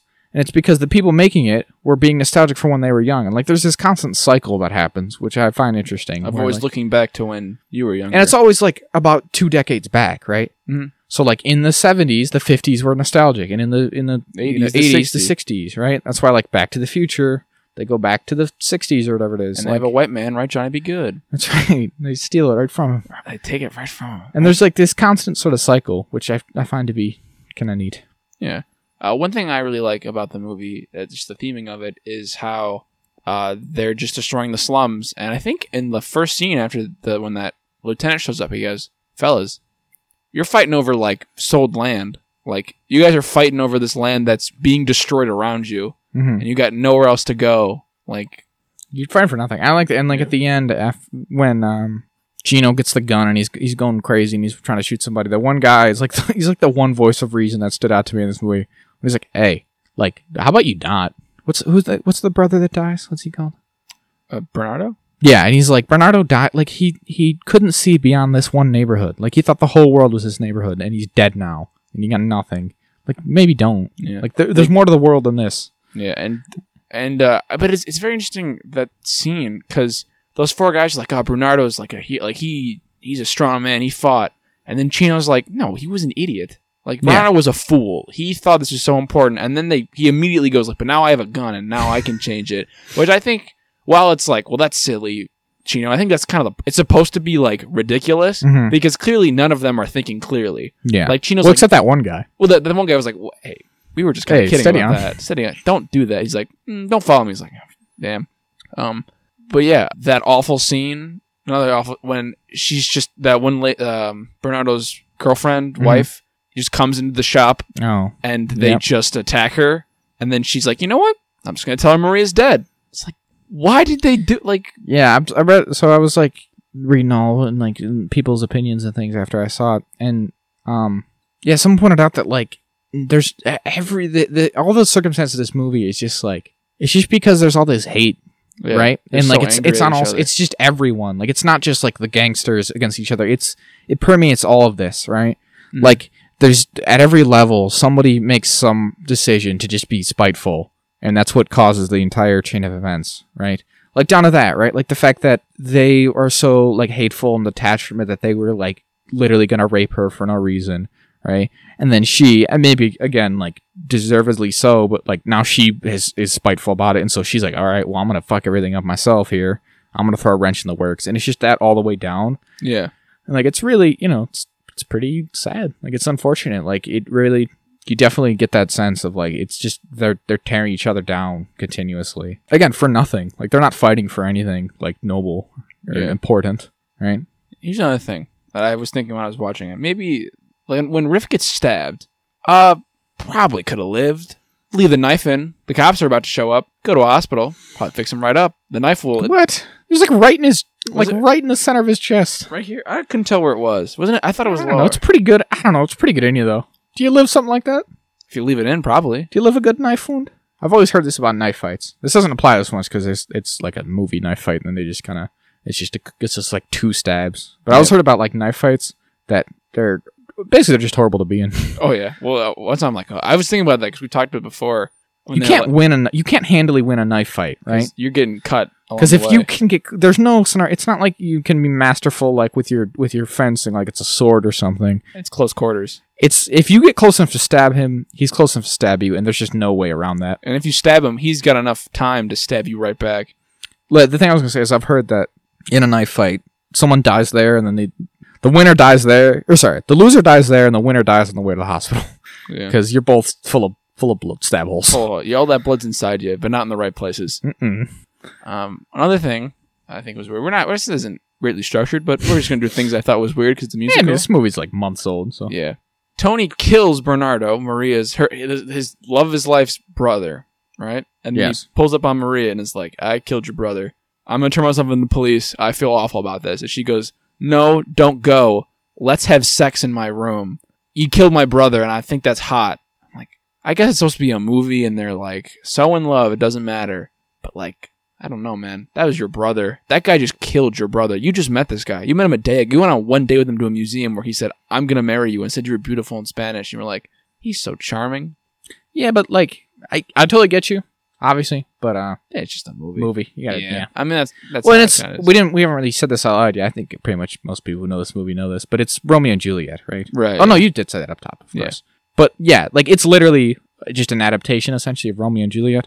So it's got all those trappings, right? Like Yeah. they fall in love in a night and they're forbidden, but they they're gonna run away together, and Yeah.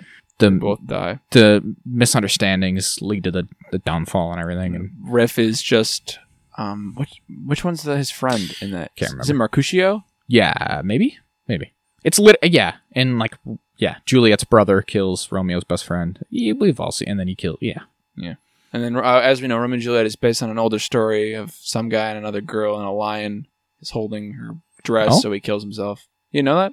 No. Like, it was like an older story. I don't remember the names, but basically, it's a forbidden love, and like the girl like rips her dress, trying to run away on like a thorn bush, and bleeds onto it.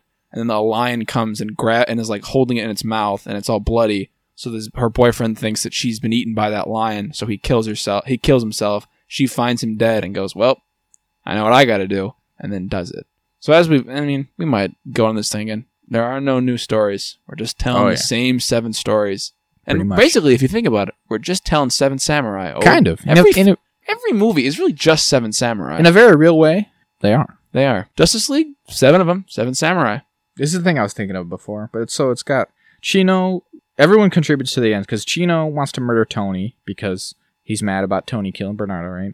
Anita lies and says that Maria is dead, leading Tony to seek his own end, which she does because they harass and like almost rape her, which would cause her not want to help. And they're, the other reason she's angry is that Tony killed Bernardo because Bernardo killed Riff, despite Tony trying to stop it.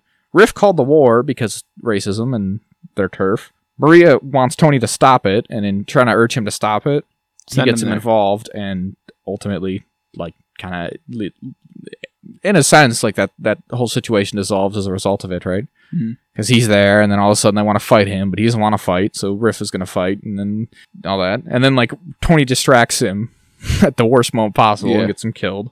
Um, It's like, let me go, and then he right into a knife. Lets him go right into a knife. so like it's just everyone just makes the worst decisions. They could possibly make. And it's just it all crumbles. Like and they're mean to that girl who wants to be part of their group.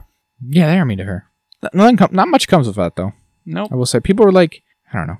I don't. I think in the I don't remember. I'm trying to think. I, there's like some variation. She they, they like did something different with that character than is traditionally done in the, the play. I think, but I don't or the whatever the stage musical, but I don't remember what. So I won't really speak on it. But she's there. I like to say I like. Well, we haven't really talked much about the cast specifically. I meant to ask you earlier. Do you think that they're good singers? Because people were critical of Ansel Elgort's singing, but it's one of those things I just can't. Doesn't never stands out to me. It's I got to got- be real bad. I got no. I, it's, it's like CGI. I don't know enough about it to pinpoint. it. right. It's good enough. It's better than I could probably do. Oh, I, gu- I guess we should have brought this up earlier, but I, we before the show I asked you like people have been saying that um Zoe Kravitz and Robert Pattinson don't actually have good chemistry in the Batman, and we just it's just I don't not know what that means. it just doesn't what does stand that out to mean? me. They're actors. they have to be you have to be really stilted and like very wooden st- for it to stand out to me. Otherwise, I was like I don't know they seem pretty good to me. Yeah, they It's a talk. similar thing. I don't think Ansel Elgort is like offensively poor at singing. I think that I think some of that is like Ansel Elgort's been canceled now or whatever, so Has he? yeah maybe. So I think people I think that's people wanting to be like he sucks. What would he do? I don't know, man. Fair Look enough. it up. I'll Like, look it up later. Let's not get into it. That's fine. Um, he's maybe canceled, or whatever, so I think people online want to be like, yeah, he sucks anyways. But I don't think he's actually that bad. I think the girl's a very good singer. Um, I think they all do pretty good at singing. What do we think they do at acting? What do you think with the cast? I liked them. I thought they were good actors. Yeah, I think everyone's cool. Yeah. I like the I like all the I liked all the Uh, Jets. accents. Yeah, just yeah. And the, it's- the officer comes he's like, "You guys better stay here. Don't do anything." it's There's that hooker there. for Aaron something. Cross. Yeah. It's fucking what's he called? Yellow Jacket. Hey. No, Yellow the- Jacket. Oh, maybe I'm thinking of the different guy. The not not the officer. Um, the the like lower level cop who showed Yeah. up first. Officer Krupski. oh, that is Krupke. Okay, Officer Krupke or whatever. Yeah. Krupke. And they and they just then they let him run away. They throw all their papers in the air, and he comes back and it's destroyed. and they go, "Time to let's do what the ends good, fellas." That's up to- that. Frankly, that's on them. Why would you leave them unattended? yeah. like that. Why would you leave delinquents unattended? Why wouldn't you just lock them in the cells? Yeah, yeah. Probably just lock them up in that cell. Yeah, like that that woman of the night did, yeah, which was smart of her to be like, "Mm, "These are rambunctious teens. Hmm? look at them. They might do something bad, so I'm gonna lock myself in this cell so they can't get to me." hmm Um, what do we think of? What did you think of the monologue at the end? That's like my favorite part of any That was West Side good. story. No, no, that was good. It, I, the, I It's a think nice nice twist on it. She was like, you know what? I'm gonna end the cycle. it kind of nice- lives or dies on that. I think. I, Yeah, I think it's hardcore. oh yeah, And she's like, "How many bullets left, Chino? How many bullets are left? So I can. How many of you can I kill and then kill bef- and still have one left for me, Chino?" It's like, "Holy shit! She's Whoa!" like, "You know what? it ends here. I'm not gonna let this destroy. Well, so that's the everything." twist, right? yeah. So they don't. She doesn't die at the end, right? Juliet doesn't die at the end of this one. What do you think of that? I like it. I think it's more impactful I think because so she's too. got to live with it now, which is rough, right? Her Yeah. brother and her and her supposed love of her life are dead within the span of like two days here. Yeah. Everything, everything she thought she had is just like all has come to ruin. all has come to ruin. Like that's that's pretty grim. Oh yeah. How do they live with that? How do any of them live with that? Like, because I think she really gives them quite the wake up call in there, and they're like, oh, God, this is stupid. What Yeah. we've been doing is dumb, and now our friends are dead, and we have to carry this with us for the rest of our lives. I did like how they all carry him in the end. That's a It's fun. pretty good. One thing I I thought could have been a little different, and then I think this is personal opinion, uh, but is how her song she's talking about how she loves Tony comes after he kills Bernardo and they have the gang fight, and I and I do see why it's cut in that way. So you like you see this like horrible event happen where like Tony tries to stop it and the war happens and Riff dies and Bernardo dies. And then it's like Maria's super excited. I- I feel pretty. I feel pretty, but I almost feel like it could work a little bit better if she has all this stuff and we go and we go into that scene being like, "Oh, Maria loves him. Tony's going to do what they want." And then it all goes horribly wrong and then we like see Chino meet up with her and tell her, you know what I I, I mean? can definitely see it both ways. I like it the way it's presented because yeah, the whole time I'm just thinking like, oh my god, her brother's dead, and she doesn't Yeah. know. Like, She's I think it, that was really good. Like that she's just like, having a normal day, and I'm like, oh my god, someone's gotta tell her and then Chino's like, "Hey, your brother's dead. brother's dead. It's me, good guy Chino. I go to night school. I'm an accountant." I'm, I'm gonna fix typewriters or I'm gonna fix, Fix adding, adding machines. but that'll be future proof. But Yeah. people need f- me adding machine Forever. repairments forever. They'll need it forever. They'll never invent computing on their own. the human mind is the greatest computing device in history. Something like that. something like that. Is there anything else? Um, I don't so know. overall, what, what would you give it? Let's, let's do it. Let's do the same thing where we sometimes give it out of ten and sometimes don't, or something. I, a don't rating. think we, I think we've done that once. That's why it's so sporadic. That's what you get on this show. Sporadic, not structure. Um, Actually, s- scratch that. That's lame. no, we did it. We did. Um, we did. What did we? We did one of them out of seven. Be- remember? remember you 'Cause do it a seven. we, what did we do out of seven? Oh shit! There was some movie in like the first fifteen episodes we did. I was gonna say scratch that. I got a new one for you. Okay. Will it or will it not win Best Picture? What are the other options? Power of the Dog. This movie. Oh my god, I gotta know everything else. All right, Well, hold I on, gotta you know ready? what it's up against. Well, that's oh oh. Do you have to make an informed decision? Oh, before you just say something goofy on our show. Oh, geez. Okay. I wish I was editing so I could cut you out. Alas, the fate is not aligned. Such For Best Picture, we have Nightmare Alley, Don't Look Up, Dune, Drive My Car, Belfast, Licorice Pizza, The Power of the Dog, West Side Story, King Richard, and Coda. Man, It's I a don't- lot of movies. Yeah, I don't like a lot of those movies. Or I don't think a lot of them should win Best Picture. I should. I like Licorice Pizza. I don't think it should win Best Picture. I think honestly, Okay. out of the movies that I've seen, I think this one is the best one. It's got the juice behind it, I think. It's got. It's just shot Spielberg, Spielberg. It's shot very it's classic. It's literally a movie that the last one they did won Best Picture. well. Spielberg's did a it. shoo-in. Maybe he just wanted to win Best Picture It's again. got like racism, which they love that. They eat that shit up. I love racism. they love it when you're addressing, you're, you're holding up a, a mirror to America. but it's a, it's a mirror we hold up every time, well, yeah. and it's I mean apt every almost every time. I'm not saying it's unwarranted. No, there's something to be said about the fact that this is like Very uh, apt in still, those time it's still period. kind of just How it is. curious. our cities are being our poor cities are being torn down and replaced with newer fancier things and the minorities and the poor whites among them are fighting each other tales all this time Tales all the time. right? strong That's- song is we always haven't wrong solved it yet, have we? So we no might as well keep remaking West Side Story. steven spielberg keep maybe one day we'll make it when we make movies He's incredible though.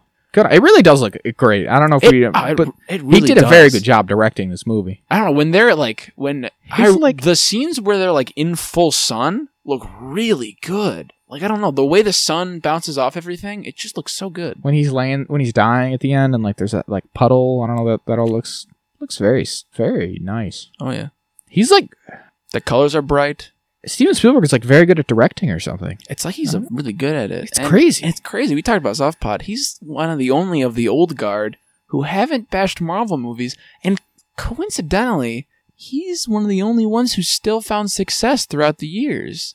It's almost like he just kind of Makes keeps to himself and just keeps making movies. and it's all right if he doesn't understand and doesn't want to get up behind it because he doesn't have to. He's fucking Steven Spielberg. It seems like the rest of them just gave up at some point, yeah. and he just never has. Martin Scorsese just made the Irishman. and was like, what if I just used those actors who are almost dead that I keep They using? just all stopped. They just all like hit a wall. yeah Francis Ford Coppola made a Godfather three or something, and they hated it. And he was like, "I guess this is it for me." yeah. And then he's like, what if my daughter made Lost in Translation? Not that good of a movie.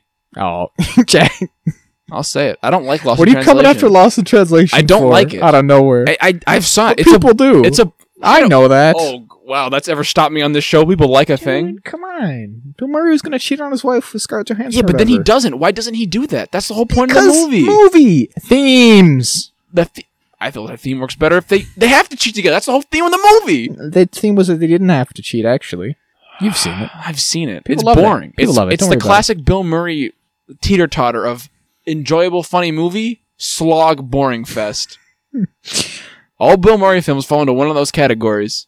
I defy you to tell me differently. People love it. Scarlett Johansson's breakout role, Jack.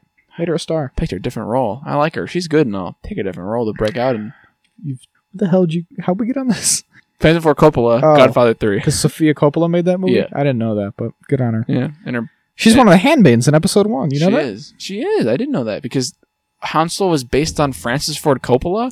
Yeah, George Lucas is a big fan of his. They're buddies. They're they good pals. I mean, they're all buddies. George Lucas is contemporaries with all those guys. Oh yeah. He was gonna make Apocalypse Now. You know that? George Lucas. Mhm. Man, that would have. You think it would have been as good or what? I, whoa, no, no, no, no, no. it would have been worse. Well, then we can give that to Francis Ford Coppola. He made a better Apocalypse Now than George Lucas probably could have. Yeah.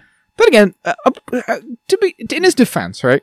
The problem is that George Lucas, at a point, only knew how to make Star Wars. That's true. Before he only knew how to make Star Wars, he made American and Graffiti. they were like, you know what? I think you know what? I think a post a pre prequels, a post original trilogy probably could have made a, a probably I don't think maybe it couldn't have been as good, but I don't think it would have been a bad movie. I no, I think it would have been interesting. Would have been a lot of more poetry. Would have rhymed more. It would have rhymed probably pretty well. Maybe you know honestly, if he had made Apocalypse Now, maybe the He didn't- prequels would have been better. Neither of them wrote it, so like you present George Lucas with the script. You don't Oh, have to rely on that's him for true. dialogue. He doesn't have to interact with humans because he can't write human interactions. To you save just his hand life. it over to Marlon Brando, whoever. And Marlon Yeah. Brando goes, "What if I gained forty pounds and didn't prepare for this role? I have to be shot in shadow. Marlon, please. I'm fat. All right, what we really are. We're going off the rails. here. What are we even? Do we think it's gonna be? What are we talking about? What he- i- he's making better Where am, wait, movies. where am I?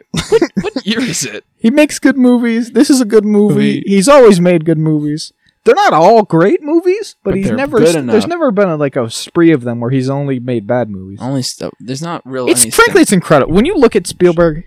It's mind blowing, right? He's Yeah. done it all, dude. he's done it all. He's the finest living filmmaker. I'll say it. I don't care who Finest knows. Living filmmaker. Who, Interesting. who tops him? Who even comes close? Fucking what's his face? Foot guy? Fuck off. with Quentin that. Tarantino. Fuck off with him. Huh? But where his demographic, Zach? We can't. He's great. All right, good on him, but he doesn't have the range, Jack. He does. He only knows how to make Quentin Tarantino. He only movies. knows how to make Quentin Tarantino movies. That's true. You call me when What about fucking- Danny Villeneuve? No, fuck him. He's great, but he's not. Ste- he's no Steven Spielberg. He doesn't hold a candle I'm, to I'm Spielberg. just asking. you I- call me when Danny Villeneuve can capture the childlike wonder in Jurassic Park, Jack. Because that's the thing. That's what he can do. are you saying you didn't have any childlike wonder in Dune? Look at Steven Spielberg in the '90s. It's the fu- he's the he He's the runs king. gambit. it's insane. He d- he's cranking out like what's uh what's it called? Minority Report was that in the '90s or the, the that's that like early I think 2000s? that's early 2000s. Maybe that edges in, but it's like he's doing like Jurassic I know we Park. did Minority Report. Oh yeah. Oh, Fuck, you I mean- kidding me? You do you do Jurassic Park, which is like this kind of like well, somewhat family friendly, but it's all, it's got like it's, Quintessential and it's sci-fi like film. it's like this achievement of like effects and everything and like production and great film. great and it's got like the wonder that's like something i've heard that like he he does better than the book it's like the book is just more like people getting torn apart by Oh, dinosaurs and shit I've but read the he's book. like There's a lot of that. oh yeah but he does the actual like oh my god look how crazy look how amazing and like wonderful it would be to see these dinosaurs like he's got you know the the The music and everything. whimsy, even. the whimsy of it almost and then he did like maybe the greatest war film ever made and then he did like Schindler's List and you're Dude, just like oh my Schindler's List. god he has really run that gambit. that I- man you can know, do it all I guess. I mean, when you're right, you're right, Zach. he he maybe invented the modern blockbuster. They say. Gotta give him credit for that, don't you? I mean, by Jove, you got him. I mean, goodness. And then he's never. St- I don't know. He still makes good movies now. He Like just maybe can't maybe not the stop. heights, but like I don't know. This one, people are raving about this. This might win. It's up for like a, mil- a billion Oscars. I think it. Sh- I think it would win. I, I mean, I'd probably have to see some of It's the got other the ones. potential. I want to see Power of the Dog. It's got the potential. That one it is. really does. And like, yeah, I don't know. He's just great. What's the last thing he made?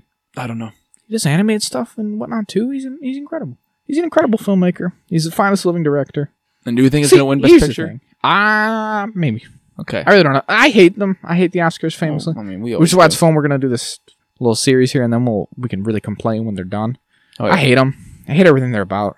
There's nothing. There's it's nonsense, isn't it? oh yeah. Tons of nonsense. What does it even mean? Mostly nothing. But then, like, I also see. I always say this, but then I still allow it to like make me angry every time. So they it's really, they've winning. won. They really won every time. They get you every time with your anger. That's what I'm saying. So like, I lose regardless in a way. Oh, also, I, he did Indiana Jones. How can you forget me? Yeah, he's got Indiana Jones five. It's never gonna come out. He's part of that. He's not. Not directing. Yeah. What? Let's see. Well, I got you here. Jack. Well, you got one. yeah. Oh, Ready Player One. That was probably his most recent. Yeah. Mm. oh no, yeah. it was. People love that movie. They put And a movie that all movie the time did on TV. Incredible. Yeah, that movie did that movie did very well. and then that author wrote a That's what sequel I that mean. nobody likes. that's that's the thing. It's like he can do something like West Side Story, which is like a classic, quintessential like film. It's a it's a film's film, right? And then he can do Ready Player One, which is 80s just to the max. which is just like it's as blockbustery as anything you've ever seen. It's just references and like p- fan service, crowd pleasing, right? But he can still do both. When was the last time that Francis Ford Coppola made a movie anyone cared about? I don't think he's ever done it. James Cameron. I whatever. We don't need to get into that whole thing, but like they're all just like these pretentious old men. But it's like Steven Spielberg can still crank out a, a Ready Player One. Like that's the difference. Yeah. And good on him for it. He's great. And good I on hope him he for wins another Oscar. Give it to him. I think so. Keep them all As long upon as him. Dune doesn't win Actually, anything. here's the thing. I would if he doesn't get Best Picture, I think he could still get director because I- it's great. Oh yeah. It's maybe the most directed movie I've seen. it's the fi- It's the most directed movie I've ever goddamn seen. Jack. He did so much goddamn directing in this. How, how could you know that? What? How'd you make that call? What do you mean most directed? What is Just it? think about it. Just think about other movies you've seen. You I ever won't. seen this much direction I- crammed into a film? I won't. I can and I won't. So I think I think we've rambled on long enough about films and, and movies. So what's let's attack into that secret segment. Oh, I've got a secret segment this week, fellas. Cooking up.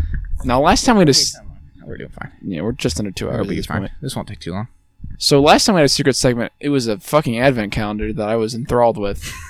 I think I've had another one, either before or after, sprinkled in somewhere.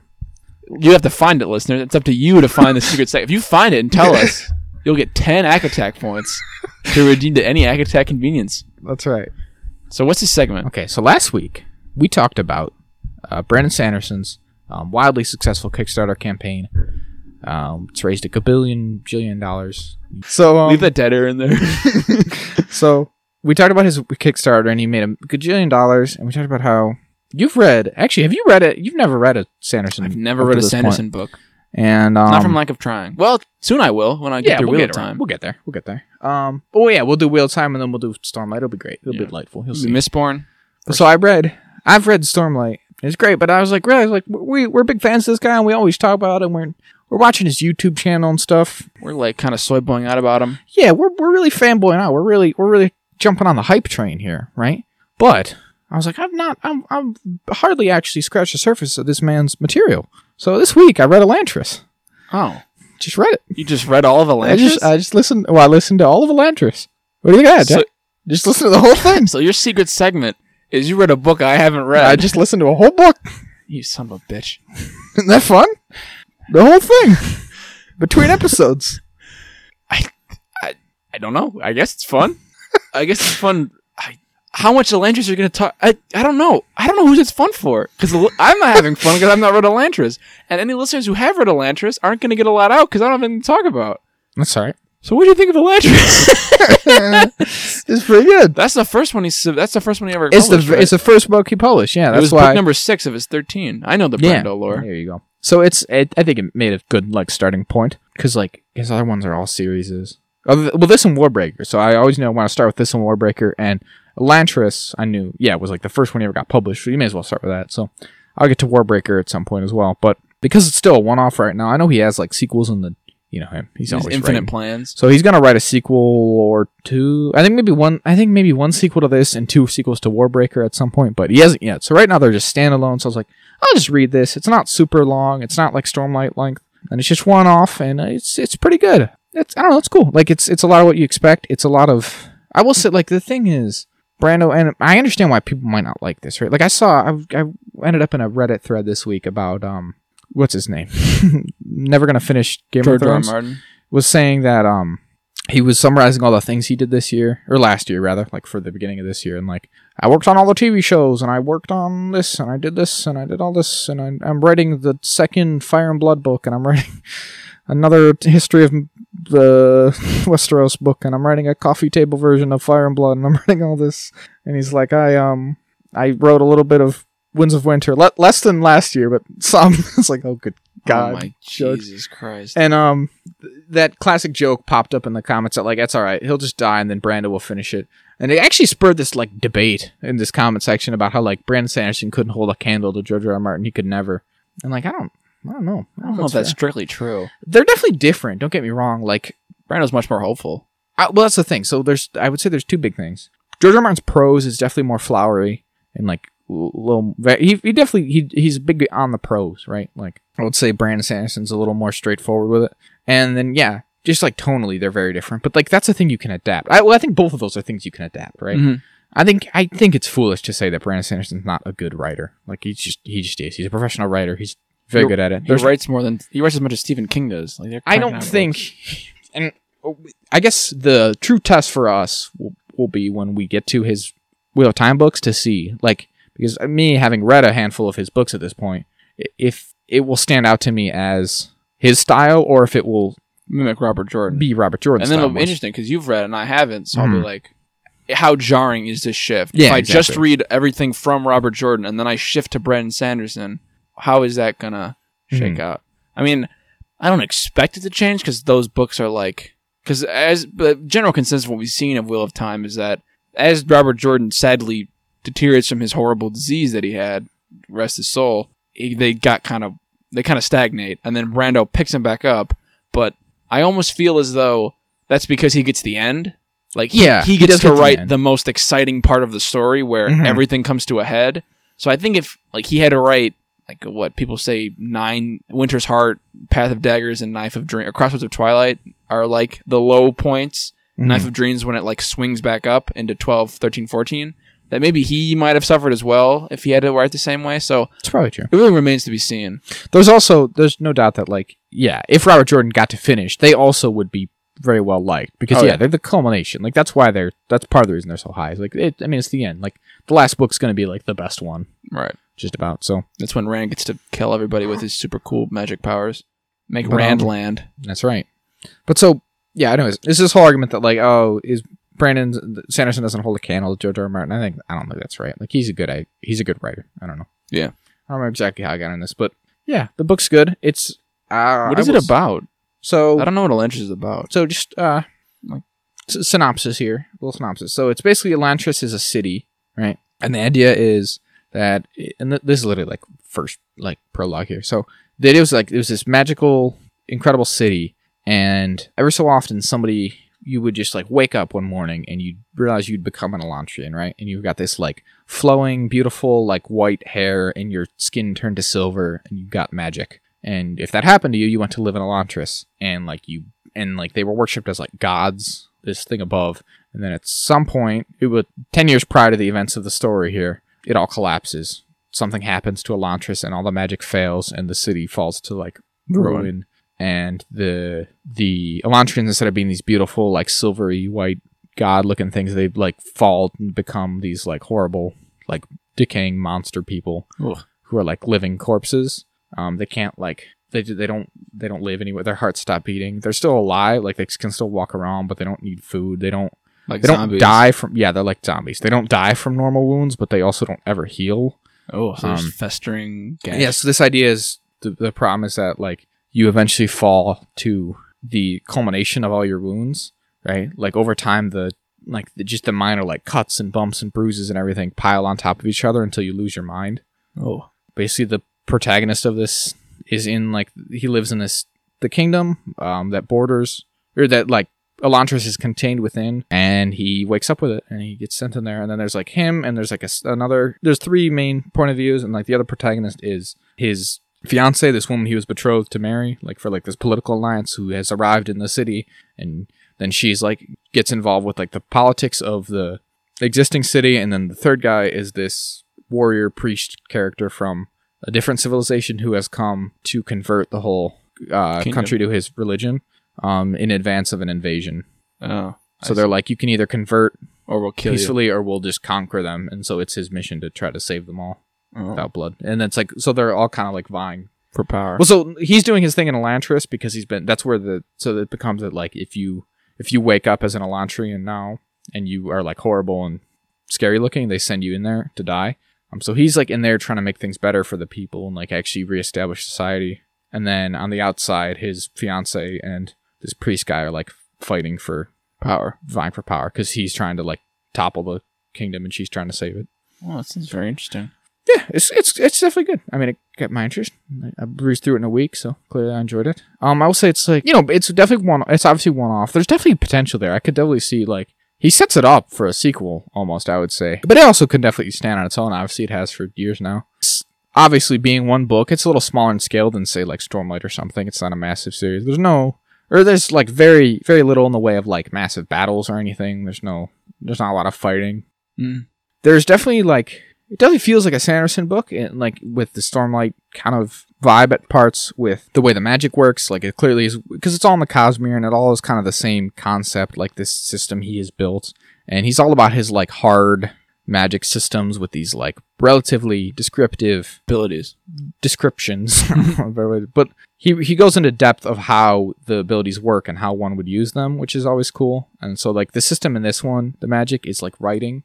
You like draw these runes and like the complexity and, and everything of these runes is like how they work. So it's like you draw a particular rune to do a thing, but then you do like you add these lines and these dots that like modify it and, and enhance it and make it more specific and more potent and all these different things and like that's pretty neat but it's also this the a- as you i guess this is a little bit of a spoiler but as it goes on you learn that like there's other ways to access the same magic and everything Right. just always a fun like wrinkle i think yeah it's just pretty fun i don't know it's definitely good I, I, he said he's a little di- like self-disparaging when he talks about it because he says like it's his first book and in a lot of ways it is one of his weaker ones um but i i did just fine i also to be fair like i read way of kings prime which is literally like an unpublished first draft of well i mean it's i think it's more than a first draft but it's an unpublished draft of the way of kings right Hmm. that he doesn't even like it was never published right like obviously before he published the book he went back and overhauled it massively like they're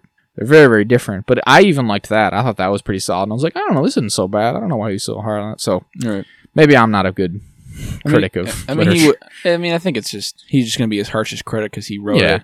It's gonna be the most disparaging. that's probably true I think there's some of that in there. it's a good book i liked it Yeah, sounds like it. We'll add it to the thousands of Brian Sanderson books we got to read next year. Apparently, I guess it's not like super beloved necessarily. I'm like it's it's one of those songs where I don't think anyone hates it, but it's not it's not really anyone's favorite kind of thing Mhm. from what I've seen. But yeah, I mean, it's not very epic. Again, it is uh, like a one-off, so I can I can see all that. But he definitely builds an interesting world and uh, deals a lot with religion in this one, which he is is a recurring theme for him. Right. Yeah. And that's cool. I like it. man. It's got a, the the lady character there is very. She's like a super strong and like competent woman, which is neat. It's always nice. Yeah. And I guess that's that's how I got on the uh, George R. R. Martin earlier. But like his thing more than anything, it's I don't. I mean, y- you can obviously argue all day if, if they're equal in in writing and prose and whatever. I mean, uh, it, it's whatever at this point. Like George R. R. Martin's probably never going to finish those books, so it's kind of irrelevant. Yeah. Maybe. exactly. But beside that, but witty, witty comments aside, s you know, snark against George R. R. Martin aside, um, I think a big difference is like they're just stylistically you're gonna prefer one over the other, and it's it's again it's like not an objective Mm. right or wrong kind of thing, but he's he's definitely more earnest, and I would say like Brando he's more earnest than even like Robert Jordan, right? Like I think that's why I, I I'm definitely enjoying the Wheel of Time. Don't get me wrong, like I, I'm definitely enjoying my time with him, but I haven't I've yet to have a moment that really impacts me in the Wheel of Time on the same level that the stuff in in Stormlight does. And like I said, I can only understand that like maybe for some people it's a little too simplistic, it's a little too on the nose, it's a little too earnest, right? Mm. Like I always say, he has those moments where at the end of every book, the character says their character development out loud Yeah. And gains magic because of it. and gets their magic because they they were developed as a human, right? And that- Mhm. maybe that's a little on the nose and, and too earnest and too like simple and straightforward for some people. They want a little more gray and they want this and that and they don't want everything to be nice. They want Rob Stark to get his head cut off and sewed onto his direwolf, whatever. Um, I think it's the reverse. whatever. Yeah, you're right. But I'm not about that necessarily. And I really like the earnest, like things can be better, and I hope, and people are good. And like he he definitely leans that way of everyone, right? Like Yeah. all his books end super nice, and they're about like hope and, and like I mean, I it will remain to be seen if I if we get a couple more books. What, but um, there's a lot of like themes in this that are very reminiscent to me of like say the Way of Kings or the first Stormlight book, right? Like the protagonist of this is very Kaladin like to me. Yeah. I mean that he's like I said, he he's like building up these these downtrodden people who've given up hope, which is very much what Calden does in the first Stormlight book. So yeah, it's definitely a recurring kind of thing, but it, I I like to see because like I like that. I don't know, I like building up these people and, and giving people hope and and the you know endurance of the human spirit and all. It's nice. Yeah. It's just it's just kind of nice and pleasant. And they and, yeah, spoiler, but like it doesn't end horrif- horrifically or anything. Yeah. It's not it's not a, a Game of Thrones or anything. All right. The And- protagonist doesn't get his head chopped off at the end, is what I'm saying. Another thing I think goes with it is just like the amount of magic. Because George R. R. Martin says he's as low fantasy as you can be without being, well, still being considered fantasy. Like he has said at the end of his series, there'll be less magic than most series start with. Mm-hmm. And Brando, I mean, he has hard magic. It's not like Wheel of Time where it's a soft or channeling can do pretty much anything Robert Jordan needs it to do in the moment. Mm-hmm. But and like you said, every every kind of series in his Cosmere has a magic system that all kind of relates, but it's all unique and different, and it's Mhm. very widespread. So I think that also might be because it's it's just more fantastical because Yeah. there's just more magic instead of just like three dragons and ice demons in the north. Well, and that's kind of like the whole point, yeah, of like the Cosmere is that he has all these planets, and every single one has its own magic. and he can just make anything up he wants. and it's like if it's like these he, li- he clearly very much enjoys the lore behind crafting these magic systems right Mm.